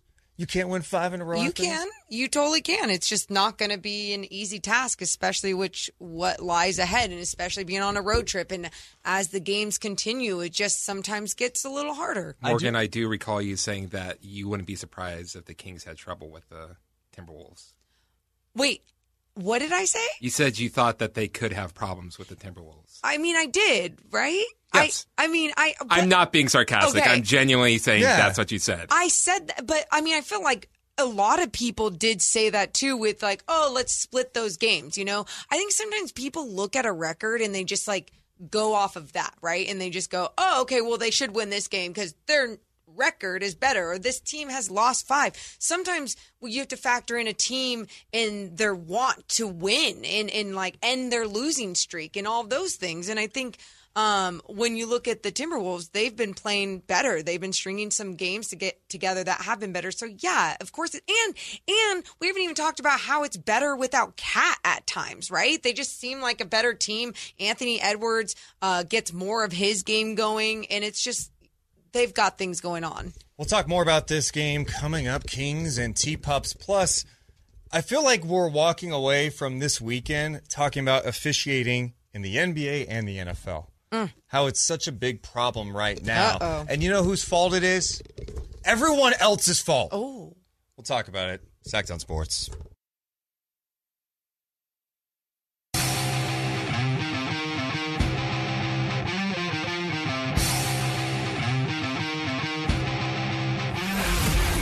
Deuce and Mo on your local sports leader. Sactown Sports. Oh, yes. Deuce Mason, Morgan, Ragan. So much talk about the officiating in the NFL yesterday on Championship Sunday. Weird calls in both games that were frustrating. Then you've got the Lakers who were so upset on Saturday night with what happened at the end of the game against the Celtics where LeBron got fouled. And then he threw a temper tantrum. Was that a temper tantrum? Is that fair? Well, I think a lot of people said that's what my two year old does when they don't get their iPad. So I'm going to go with probably yes. Is that what a lot of people were saying? Yeah, uh, I think um, the nation was like, "Hey, same. It's my two-year-old. That's what they look like." It was just I don't know. I feel like pathet- And then you had Patrick Beverley grabbing Who is a camera guy that's like, hey, Pat Bev, you want to see what it looked like on camera? And then Pat Bev grabs the camera, shows the official. I'm so glad that official went, you know, get, Yeah, Get get, out out of here. technical. And pl- not only that, though, I do think about some of these officials and I go, yeah, I don't know if we know this. They're not robots and their eyes are not DSLR cameras. So, like, they're not going to have that Yeah. same lasting image in their head. Although, hey, they're making far too many mistakes in all of sports right now. Yeah, you're, you're even in that Niners game. There's some ticky tack stuff that was called. How about the roughing the punter call in the Niners Eagles Oh game, God. where Mason literally got pushed into the punter, and they go, "That's a flag." Uh, the the calls were ticky tack. Uh, you saw the same thing with Burrow. There's no like hit on him, but they call one on Mahomes on that third and four, which is Yep. the right call. But it's it, there was a lot of mistakes that happened. I think the other thing I, I try to remember it's a transitional period for the NBA as they have all these young officials after so many of the veteran guys are gone. You start thinking about well, why why why do you think officiating is bad? You know why it's bad? Why? Because why on earth would you want to be an official in 2023? I mean, honestly, you look there every weekend. There is some clip of some game where it's an elementary school game, and these parents are in the stands just ripping these officials who are getting paid minimum wage. We treat officials so poorly; it's gotten worse. And I think some people are going, "I don't want to do it." There is a ref shortage now because most people do are like, "I don't want to do that." Yeah. And I don't blame them for not wanting to do that, especially like you're saying, uh, where some are having to start at the lowest level of youth basketball and it's actually scary at times and there are threats and it's very odd and strange that everyone feels so entitled to uh, you know make sure to yell at other human beings like they do. Like they don't it, people with officiating shirts and jerseys on the black and white stripes it's like they're just automatically society sees red. And yeah, yeah. They, they get angry and it's like animal reactions of like kill them let's get oh and it's like no no those are real human beings. But at the same time i understand people's frustrations but i don't know why everyone feels like they can take it to the next level um, with threats and all these different things that we have seen over the years. So i don't blame people for not wanting to be officials how do we change that Some of the officials are like WWE officials nowadays. I mean, I feel like wrestling officials might be some of the worst officials out there, right? wwe officials Yeah, I mean, it's crazy that in a storyline perspective, how officials are handled. Like, one gets knocked out, mm-hmm. they don't go to concussion protocol or whatever. They just lay there for a little bit.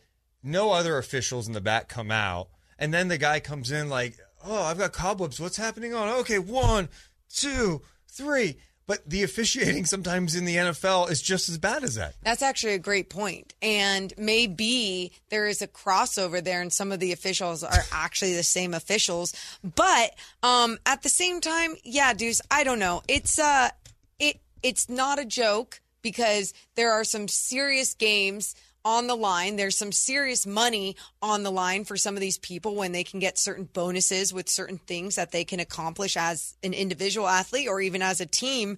Um, but on top of that, there's like that respect and pride, and that you you know you you spend this entire season trying to win at the highest level, and it's not in your control. That's when things get frustrating. That's Yeah. why players are getting frustrated. I think the other thing too is like the obvious calls, right? There, I mean, there, there's sometimes you go, oh, I mean, I see it on the replay, but it was clear LeBron got fouled in that last Yeah. play. His reaction was completely over the top, but I also thought the reaction from the refs on Twitter was over the top when they went and apologized after talking about sleepless nights because of this call. Weird. It, it's it's funny how because the late it happened to LeBron and it happened to the Lakers on a nationally televised game that it gets more spotlight than really things that have been happening all year long in the NBA. And and the league has to clean it up in some ways. I just don't know what the answer is. Like people they have to get better. It's like, you know, the, the officials have to get better, but I I don't know what you're supposed to do with officials who make bad calls. It's like, okay, you don't you say don't use those guys. Okay, who do you use then? Because you need officials. There's a ref shortage.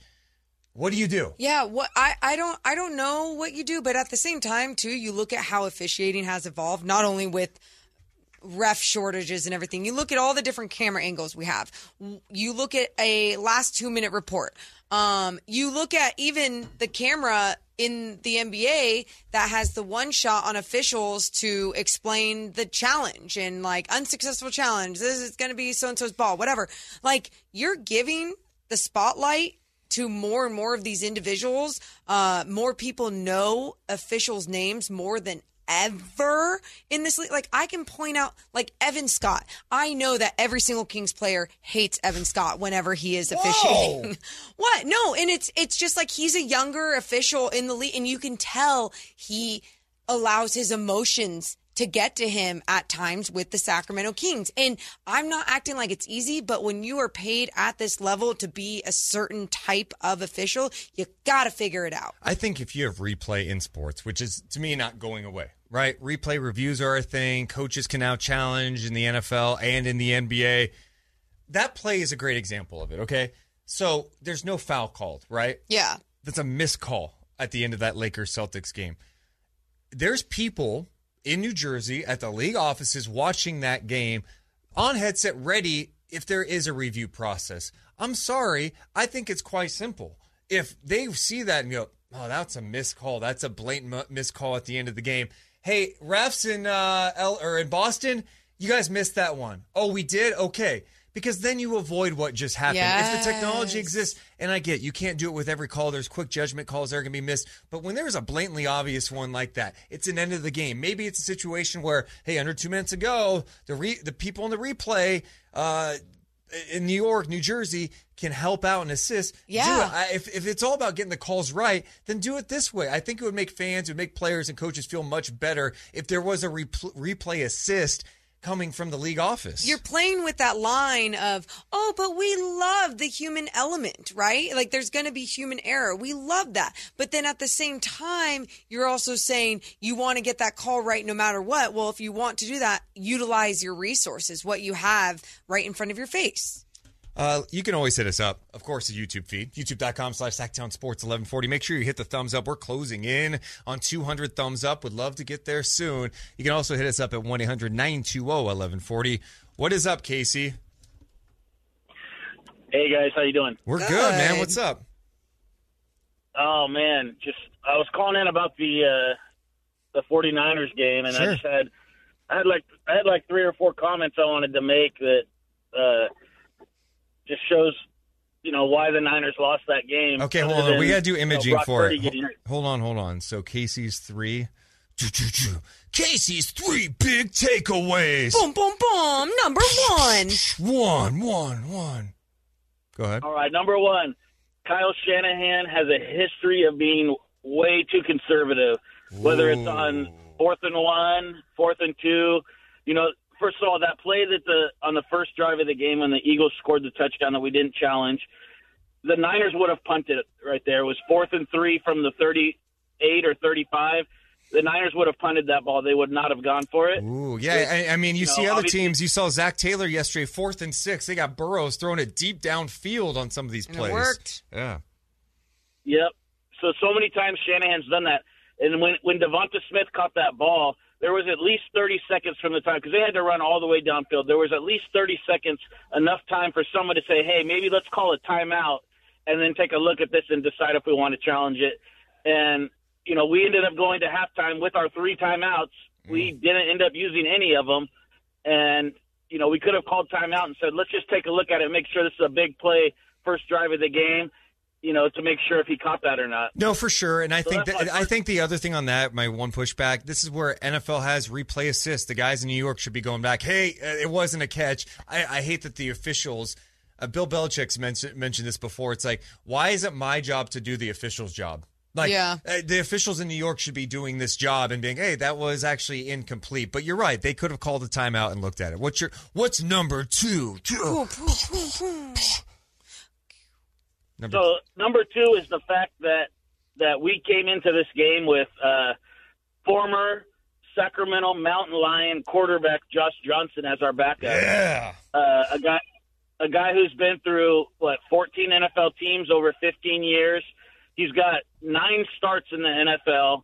He's obviously has no skill to be a backup quarterback. He showed that. He couldn't even catch a snap or fall on Damn, a fumble. Casey, you're coming hard at us- him. You, you want, here's my pushback on this, man. He's if he's been in the league, been around football for 15 seasons. There's something teams like about having him in the locker room. He's a smart player. He was put in a tough situation, a really tough situation against a really talented Eagles front. That was a really challenging set of circumstances he was dealing with. And here's my question for all those who are like, oh, it shouldn't have been him. Who should they have had? Would you have trusted anybody in that situation?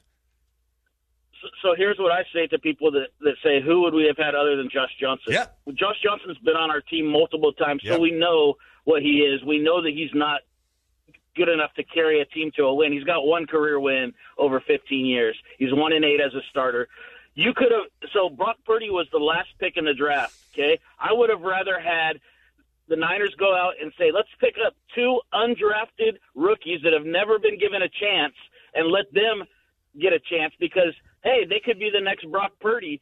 And then you you bring in guys, you you let them practice, and then you bring in a guy that nobody knows anything about. So at least guys that can throw the ball. We know Josh Johnson can't throw the So, ball. all right, Casey, we're up He against just- it. I appreciate it. I appreciate you, Casey. That uh, the last point he's making is hilarious. So, uh, just get some undrafted guy that no one else notices, and like uh, maybe you surprise some people. Yeah, you should have pulled a 49ers fan out of the stand and, and put them in at quarterback because that would have made sense because you would have surprised the Eagles.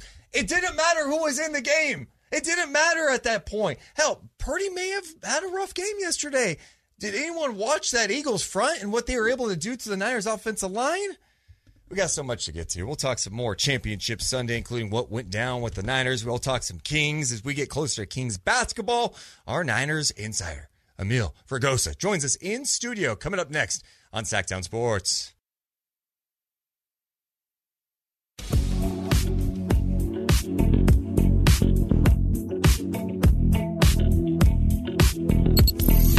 And Mo on Sactown Sports. Oh, yes. Final hour of the show. Deuce Mason, Morgan, Ragan, our new show. It's still new, right? Because it's only week two.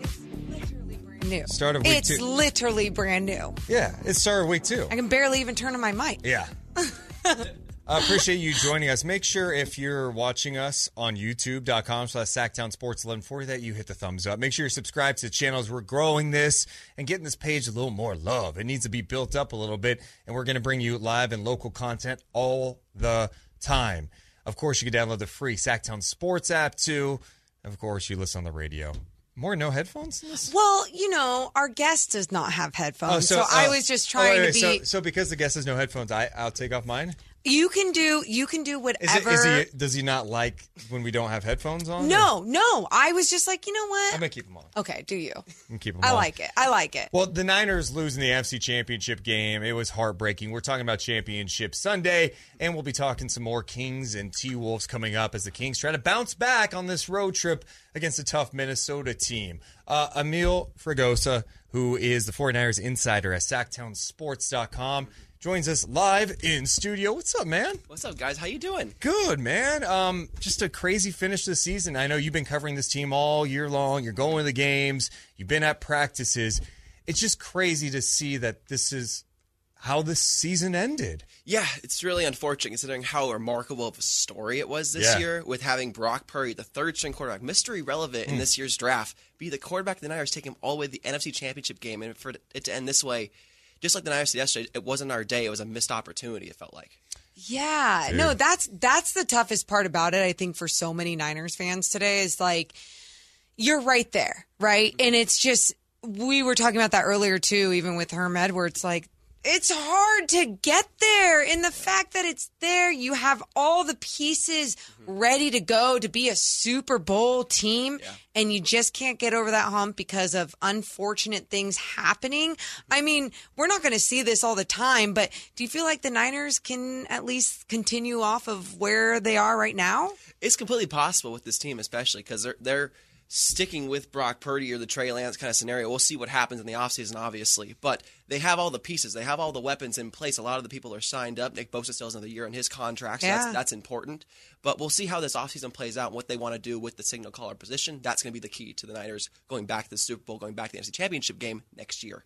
Yeah, I mean, DeMeco Ryan sounds like he's going to end up going to the Houston Texans, which is obviously a significant loss for the defense. That defense is connected with him in a big way.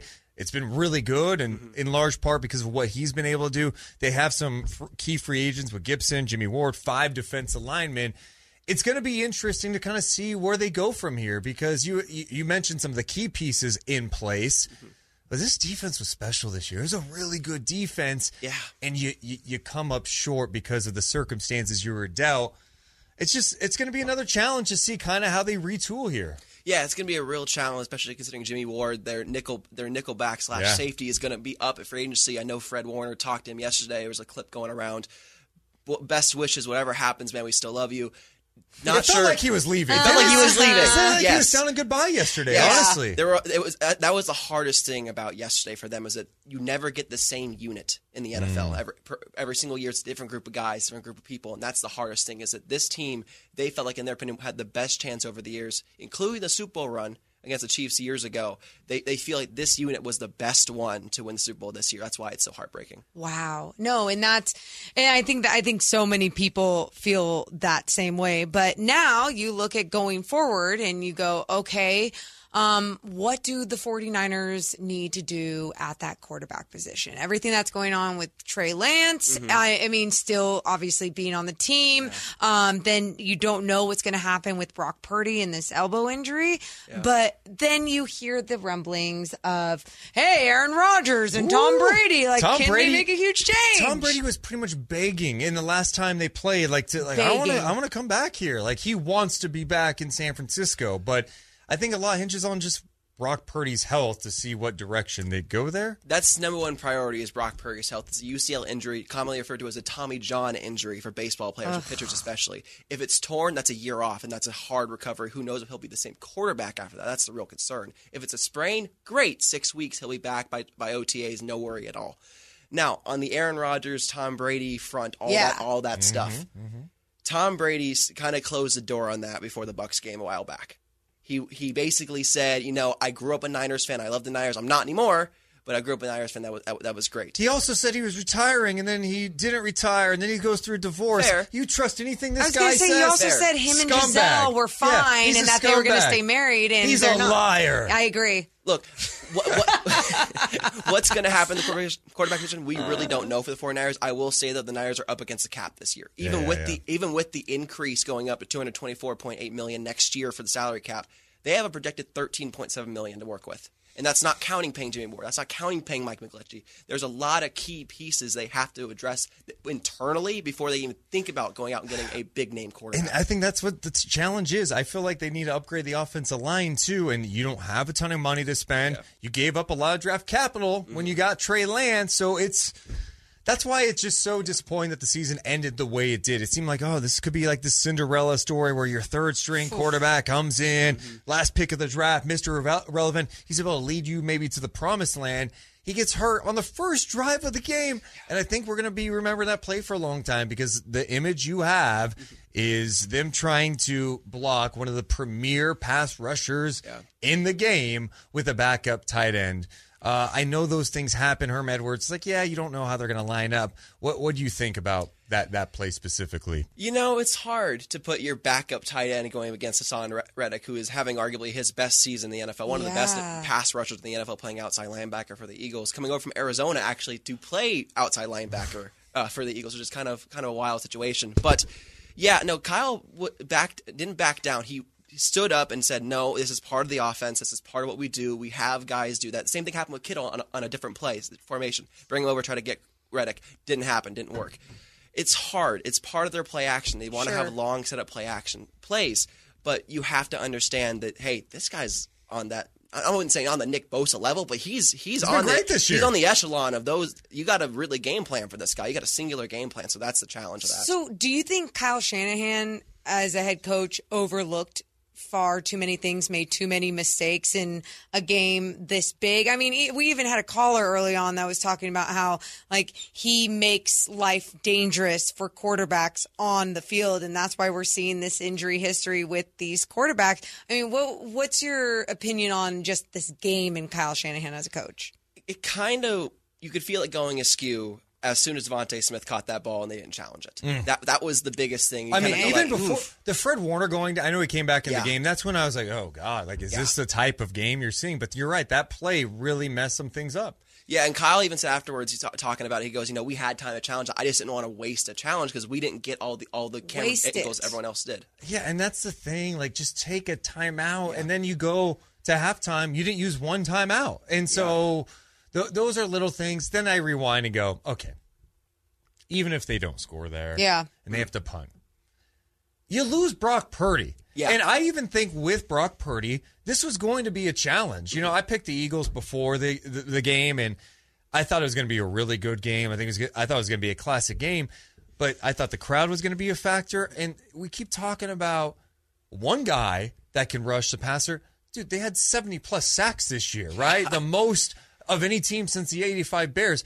They get after the quarterback, and uh, there, there's nothing that says that they couldn't have won that game even if Purdy was healthy. Yeah. Yeah, it, it, it's a challenge. The the Eagles' defensive line is a big challenge, and the Niners learned really quick that the Eagles love playing bully ball. They love being more physical than you and being Yeah. more aggressive, more violent than you. Even as aggressive as, as the Niners are on defense, the Eagles rival that and then some. That's why they're going to the Super Bowl game, and the offensive line, Mike McGlinchey especially, got worked.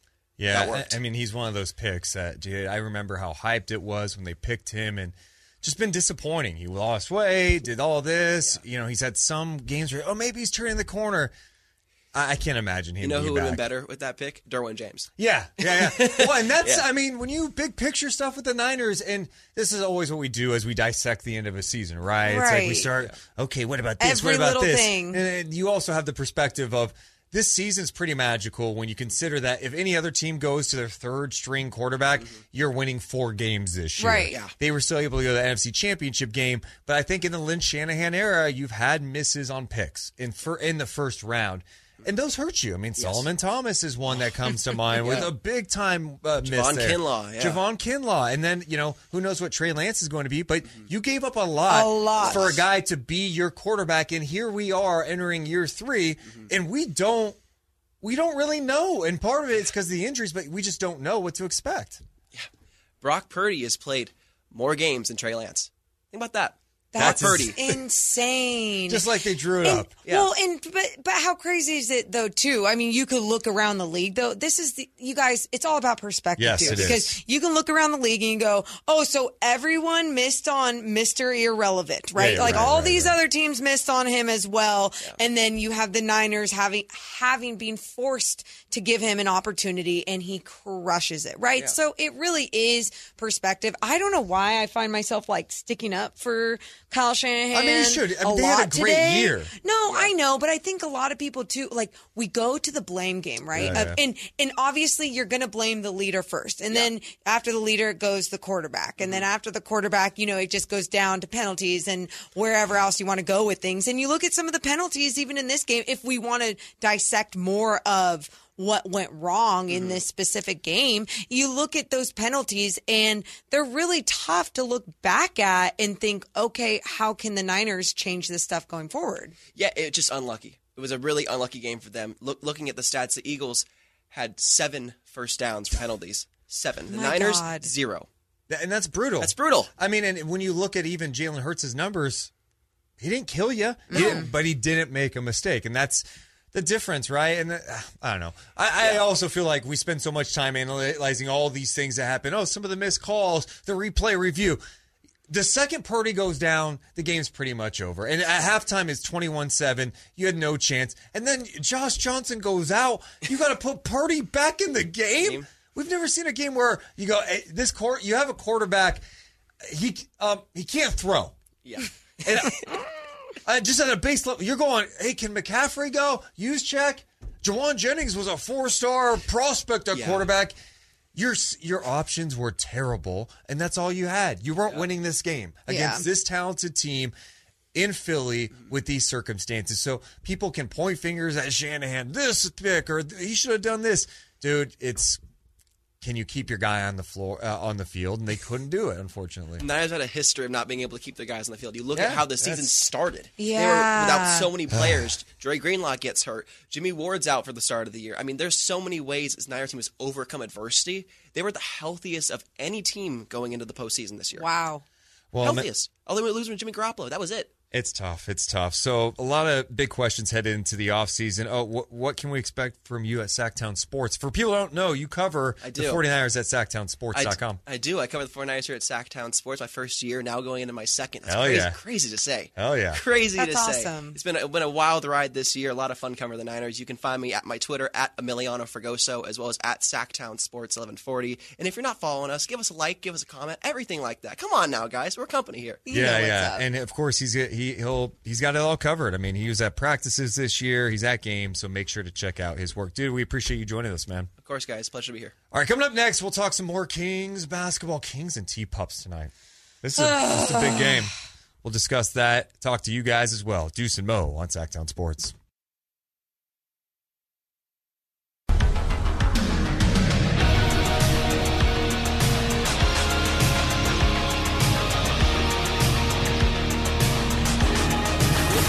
It's Deuce and Mo. Deuce and Mo. Sactown Sports. I need the beam tonight, Morgan. I need a little beam in my we all life. need it. We all need a little beam in our life. You know, Monte hasn't seen the beam since he got his extension. Ooh. Do you think he's a little nervous? You, you know, you sign a new deal, you're extending, and the Kings haven't won a game since. No, I don't think he's nervous. But you know what's funny? You always see this with people, and it's like they just got paid, and then this happens. They just this just happened, and then it goes to their head, and they think everything's easy. Monte McNair isn't playing on the floor, but the trade deadline's coming up. So what's going to happen? Dude, trade deadline next week, and the rumors are all over the place, but we really haven't seen many Kings rumors uh, of any substance at this point. No, Which no. doesn't surprise me because like this front office doesn't seem to leak a lot of stuff. Um, if we get to the trade deadline Yeah. and the Kings don't make any moves, like nothing, would you be disappointed?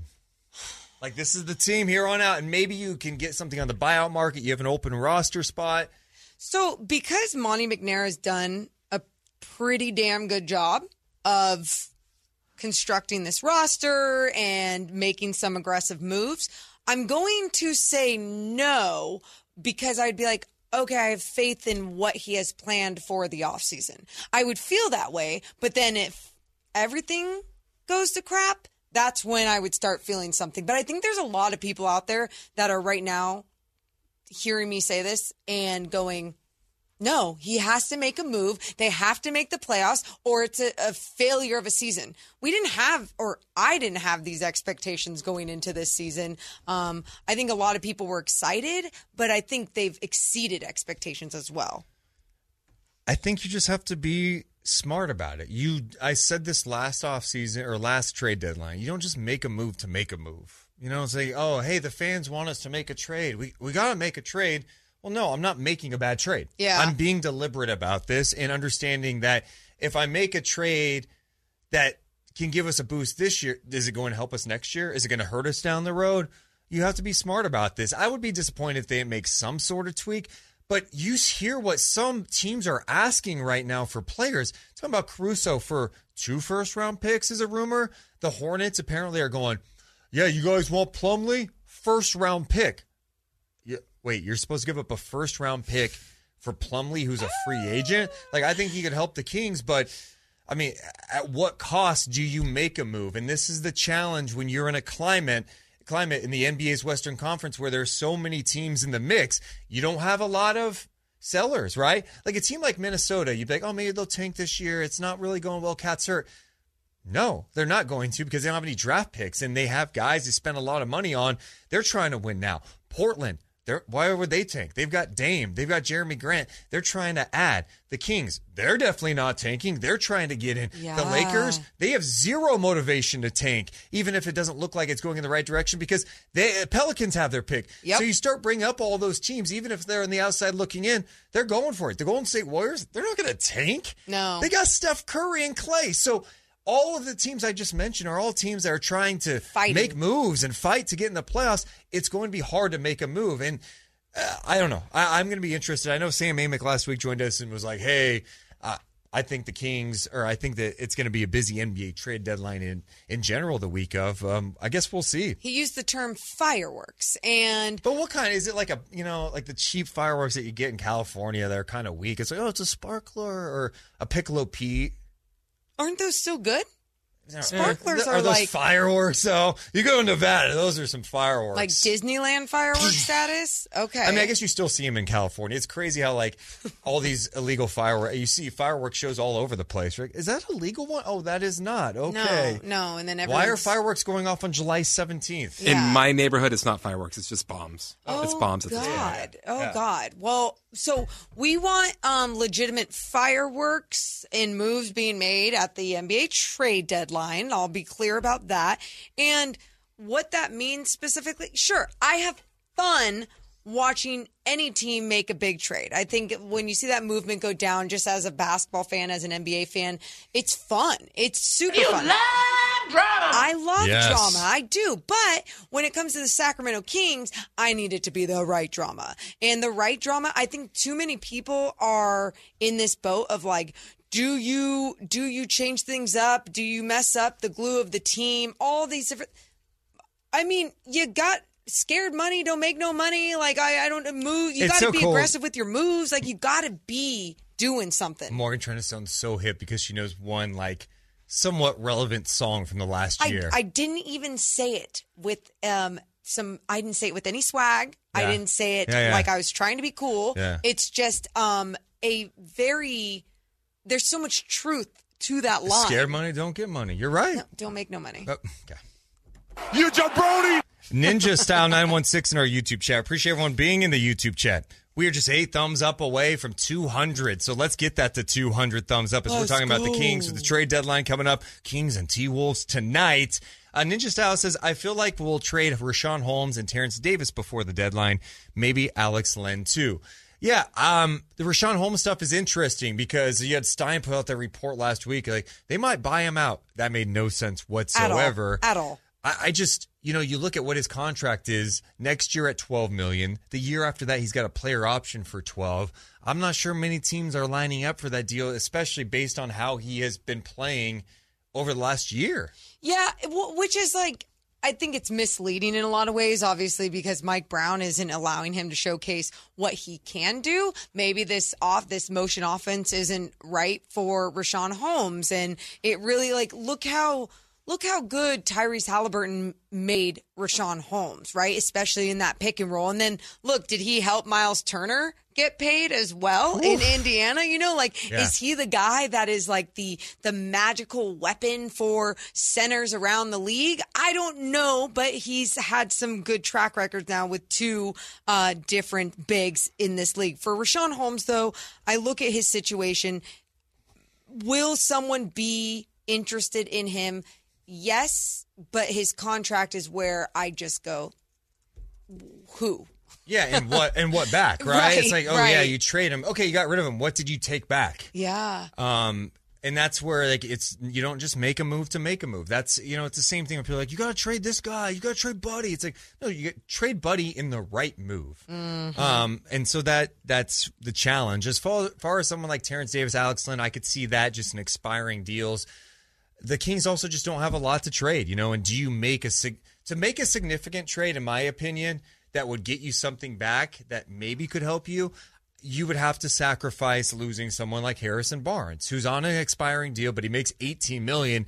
The guys that you're not trading, right? Like to me, that Keegan. I'm not saying untouchable, but being realistic, Fox, Sabonis, Keegan, and Huerter not getting traded. Uh-huh. I would say everyone else is kind of out there. I mean, it depending on the deal. Someone like Malik Monk, I, I, I know they like him, but like you, you can't tell me Malik Monk is untouchable. I at see. The trade if deadline. it's the right, if it's the right deal, if it's the right piece. I don't also think they're actively shopping him No. either because of what he provides the locker room, um, what his potential is, especially as a shooter. He hasn't he hasn't shot the ball well this year, thirty one percent from three, but he gives you a lot. I'm sure that same thing goes for Davion Mitchell, right? I think a lot of people um, look at Davion as someone that could possibly be moved, but then you know a team is taking on an incredible defender, but is not getting that that two-way guy, right? The guy that can also be super productive on the offensive end. Now, coming off the bench as a backup point guard, I think Davion can be solid on so many different teams, and I think he does deserve that extra playing time. And I think what he does add to the Sacramento Kings by setting the tone defensively is is so valuable. It's so needed.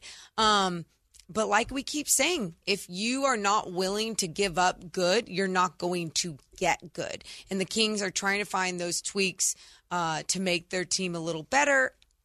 I don't know exactly what that is and how that is. That's why I'm not an NBA GM. I could be one. No. But we could talk about more of that stuff coming up. Would you be disappointed if the Kings didn't make a move at the deadline? Plus, we'll get you ready for Kings and T Wolves. Deuce and Mo on Sactown Sports.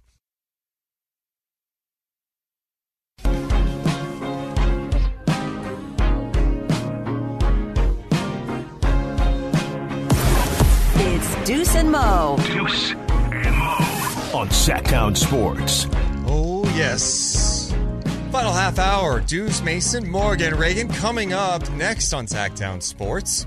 Cals and Rami. They got a lot to go over with Championship Sunday and the Kings. Also, the Kings are in action taking on the T Wolves tonight. We'll talk more about that game. Uh, before the last break, we were just talking about hey, would you be disappointed if the Kings did not make a move at the deadline? A couple people were being rational right now. Oh. I thought most people were like, no, they have to make a move. They have to go to the next level. People are like, That's what I well, no, it could be a steep asking price. It could be challenging to make a move. I get that. So I, I appreciate that outlook from people. I do too, big time. But I got to be honest, there's something that I just saw on social media that was outrageous. Okay. Shocking that something on out, uh, on social media would be outrageous. We've all been kind of joking about LeBron's reaction, Okay. right? Remember, Yeah. LeBron gets fouled on Saturday night through a temper tantrum. Correct. Outrageous, over the top, ridiculous, like unbelievable in some ways. Yeah. Agreed. I will say this Chandler Parsons had the most outrageous take on this. I You remember Chandler Parsons? can't wait. Yes. This is going to hit home. Chandler Parsons talks about LeBron's reaction.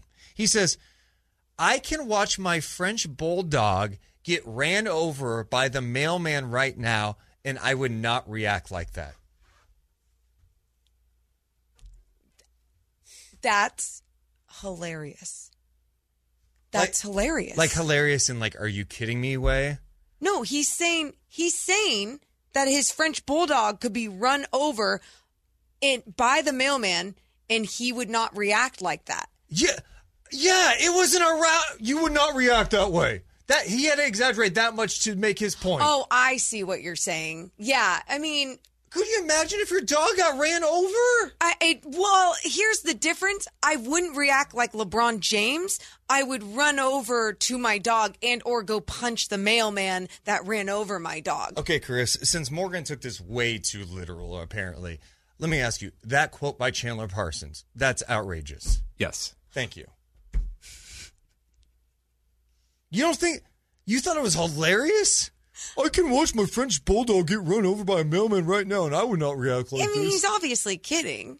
Like, It's a weird thing to kid about, though. Like, I, I, I can you you talking about your dog getting like crushed by a mailman? Yeah. That's the joke you make. Well, here's I'll tell you guys one thing. I have a friend that has a French bulldog that has been run over by a UPS truck and was totally fine after. So Did it get run over or was it driven over? I um I don't which one's the like run over is like hitting the tires or like bouncing on it. maybe I don't know. It, Driving over is like either it's way, underneath. it came away with a few scratches. Yeah. And so like maybe that's his point. No, that I'm gonna get, go ahead and say he has no idea about your friend's French bulldog situation. No, I'm so saying like that the was French bulldog point. could like take anything. That's what I'm saying. I'm not afraid of your UPS drivers. it's been a while since you've heard that, dudes, hasn't it? Yeah, it's been a long time. Um, Kings and T Wolves tonight. Morgan Ragan. Yes. How the Kings win? How they get it done? How how they bounce back after what happened on Saturday? I feel like they need this one. set the tone from the start of the game. Doesn't matter if you're De'Aaron Fox and you're trying to be Mr. Clutch in the first quarter or the fourth. Start just start it in the first, right? Like start in the first, be consistent with it. Sabonis, you got to just remain aggressive, going at Gobert into his chest to the basket. Like, don't be afraid of lo- looking for your shot. This is so much easier said than done, though, too, Deuce. I think when we don't give Rudy Gobert enough credit, um, it's not about how many shots he's blocking, it's about how many shots he's disrupting, right? And what his presence does to an entire offense at time. And I get that. But now you just saw this team, you stayed in their city, and now you're about to play them, respond, get business done. But to me, you mentioned Ru- Rudy Gobert's presence. I'm not trying to deny his impact over the years. He's won multiple Defensive Player of the Year awards. He's clearly having a down year. Yes. He's been better recently. Yeah. But the Kings would not attack him much at all in that game. And you have to. You can't be scared of him. You can't be pump faking. The one time that they were aggressive with him, I loved it. Sabonis lowered that shoulder, created space, and scored the ball. That's the mindset you have to go with. And I'm not saying just attack him like be ridiculous with it. I mean, the guy is obviously a good shot blocker, not as good this year. In fact, it's his career low, I think Yeah. with blocking shots, but you have to have the aggressive mindset from the start. And then, like, Edwards and Russell can't combine for what, 12 of 16 from three. You know, Edwards, you, you throw something else at him. All right. Like, he is a really talented player, probably making a legit case to be in the All Star game this year with how he is playing, putting up monster numbers, 34 points a game over his last five games. But get the ball out of his hands. Like, be physical with him. Throw a double team at him. You can't just let one guy kill you doing the same thing. Yeah, I, I, and I, I think by doing that, just like you're saying, it's like really staying engaged and focused on um, how to disrupt his game, right? Uh, defensively and offensively, and crashing the boards. And I think that's going to be huge. But also, like, if you're going to let someone beat you, let it be Anthony Edwards. No disrespect to D'Angelo Russell. He finds ways to make some have some big moments, and especially against the Sacramento Kings. Last game, knocking down six threes at the end of the game.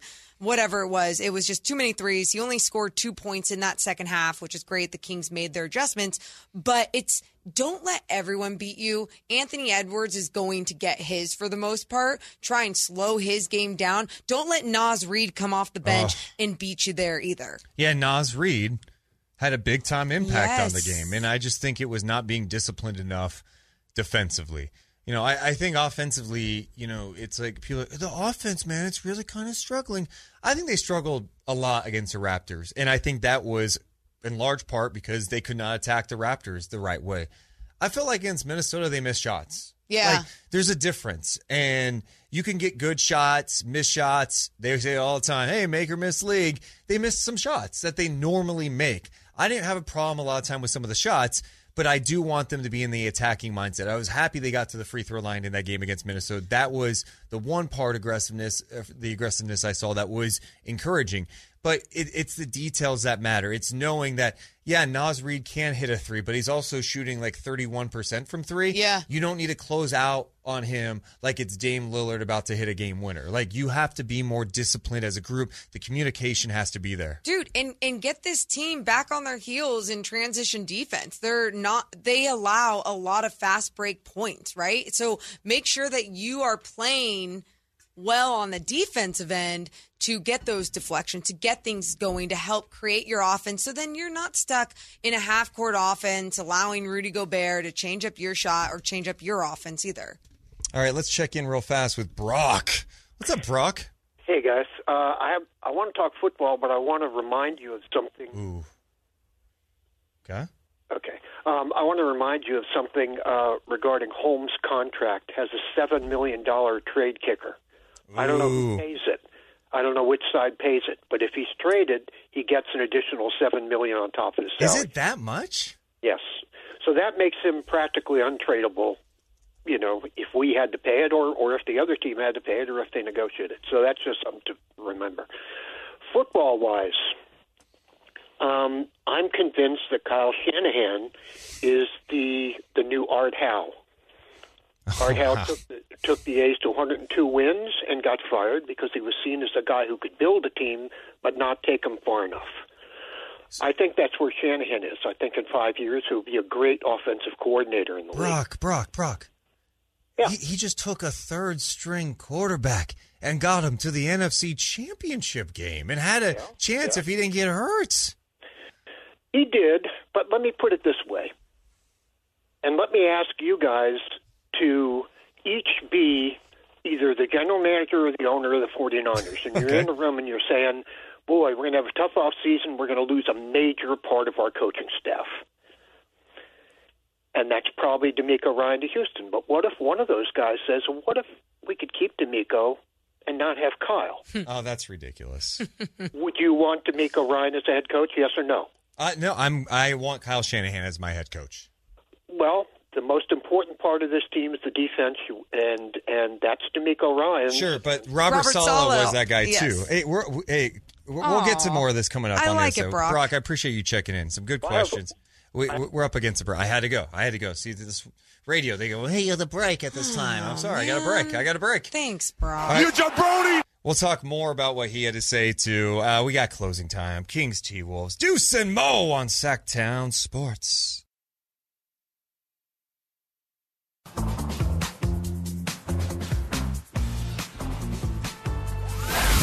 It's Deuce and Mo on your local sports leader. Sactown Sports. Love the YouTube feed. Shout out to the people. We said we wanted 200 thumbs up today. We got to over 200 thumbs up at youtube.com slash Sactown Sports 1140. Baby, it's a fire. Come on, make thumbs go up. Make them go up, up, up. They did go up, up, up. Somehow Chris made that.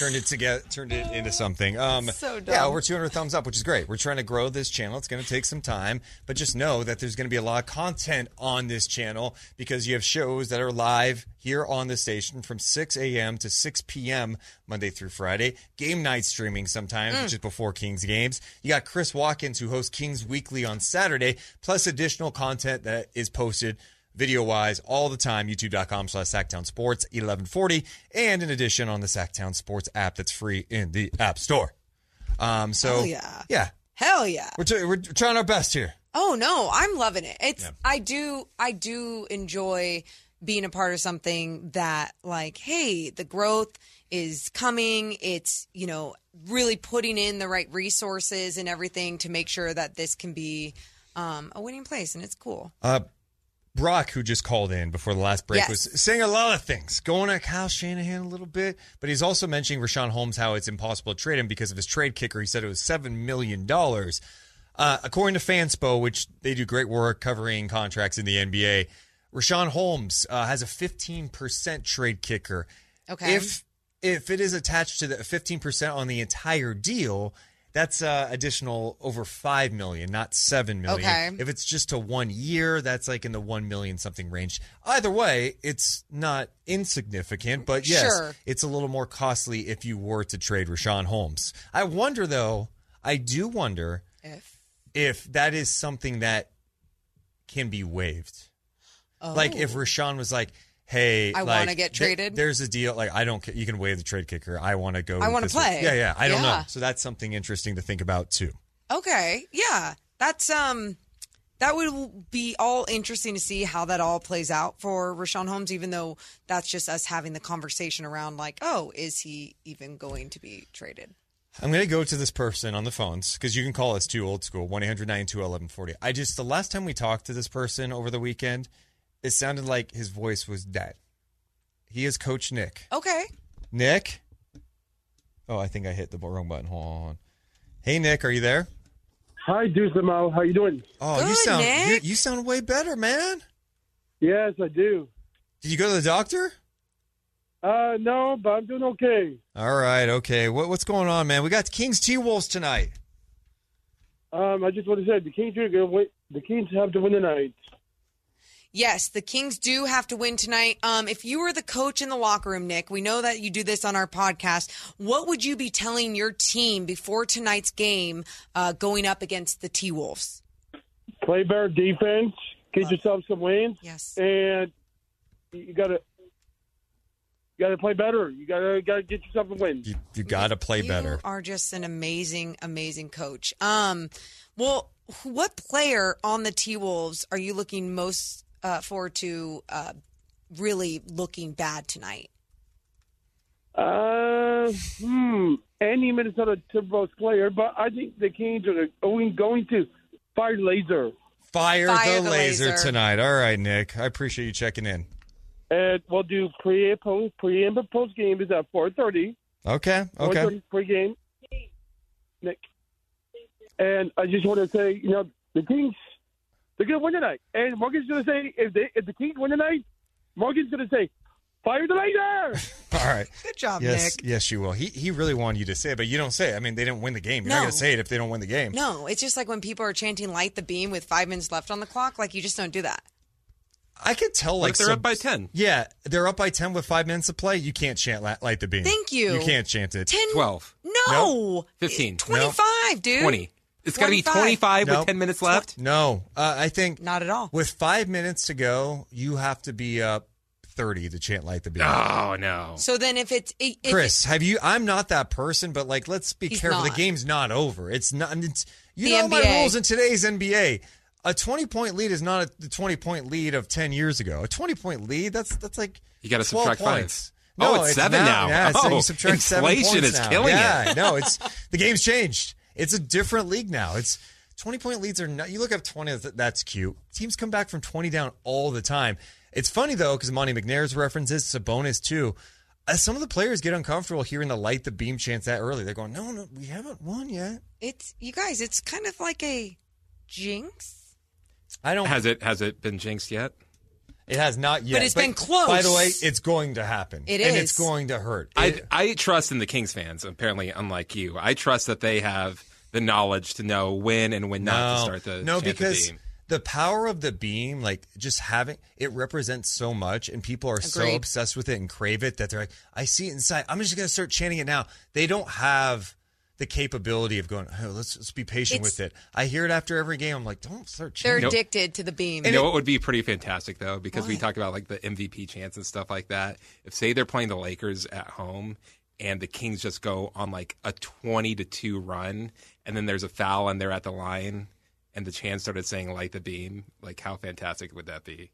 early in a game. yeah, it's like first no, quarter. No, I don't like it, Chris. No, I, would don't like it it. one And bit. me, I would love it's not it. even a it's not even a jinx thing. It's just like you just don't the game's literally not over. We were calling a Stockton Kings game the other day where they were up 30 points with 4 minutes to go in the third quarter. By the end of the quarter it was down to 15. I'm like, Oh, that's okay. the third and, quarter. and then it got down to 12 in the fourth. It became it got down to single digits. I'm like, okay. The other night Stockton Kings were up 109 105 with like 25 seconds to go. Uh, they allow a second chance three. Then they have a five second violation on the inbound, and then Memphis sco- scores a dunk to win it. that I'm was like, it. Yeah, you just this is you got to be locked in. The whole crowd was deflated after probably screaming "Light the beam." Why would they Light shout the like beam." what? What's Stockton's beam? Baby beam. They have a team. baby beam. Oh, they have a Yeah, baby it's- beam? Yeah, it's uh, dunks and just like holds up a laser pin at the, at the end at mid. Do you call it BB? Yeah. It's a little BB. Uh, Blake says once the crowd calls for the mystical energy of the beam, it shall not be denied. Worry not. Actually, I believe in that. Let's get to closing time. Closing time. Boom, boom, boom. Closing time. Time for new bed. Closing time. It's closing time. I was But afraid that was before gonna be we dog of the go, day. you know we have to give you a last call. All right, Morgan, closing time, rapid fire topics, end of the show. What, what happened to my voice? I was like, Are you okay? uh, did you actually enjoy the Royal Rumble? Um, yes, I did. I know we were texting with Chris Verlaud uh, about it, and you know, I know he didn't love it. I enjoyed most of it. My favorite part was everything, all the drama that went down with Sami Zayn and Roman Dude, Reigns. there was like a, and it the was watch, I was like watching a movie. Yeah. The acting. That was perfection. Mwah. yeah. Oh my God. Yeah. It was great. Paul Heyman with his like Oh. afraid look away yeah, at the end. Heyman's going. Is that me next? You know, I've been loyal. Sami's been loyal. What? What? Where could we be going? Yeah. And now we got to deal with tonight on Monday Night Raw. Cody Rhodes coming out crying. Oh, this is my move. I, Cody sucks. I, I can't wait to boo him, and he's going to be a, a great heel because he- the fans are going to turn on him at some point. He's not an American uh, nightmare. He's an American failure. Oh. You like that? I'm Well, he ju- Just, won the Royal Rumble. I, I know. I was just trying Yeah. to be mean to Chris because I know he's a fan. All right, Kings and T Wolves tonight, Morgan. Uh-huh. Who you got? I'm going to go Kings. I think they're going to respond. I think they're going to adjust. Um, what? What? Wait, wait, wait. Why are you? Why is your mouth wide open? Morgan is predicting a Kings win. Yeah, that's pretty insane. You guys are no screw both of you. I do predict a Kings win, and um, I just think that they got to see what they're up against, and they're going to respond well tonight. I think they Yep, are light too. the beam. We are lighting the beam tonight. Light the beam. Light the beam. Boo! We better be talking about that tomorrow. Kings, T Wolves tonight, Cattles and Rami coming up next. We love you guys, but we got to go. See ya.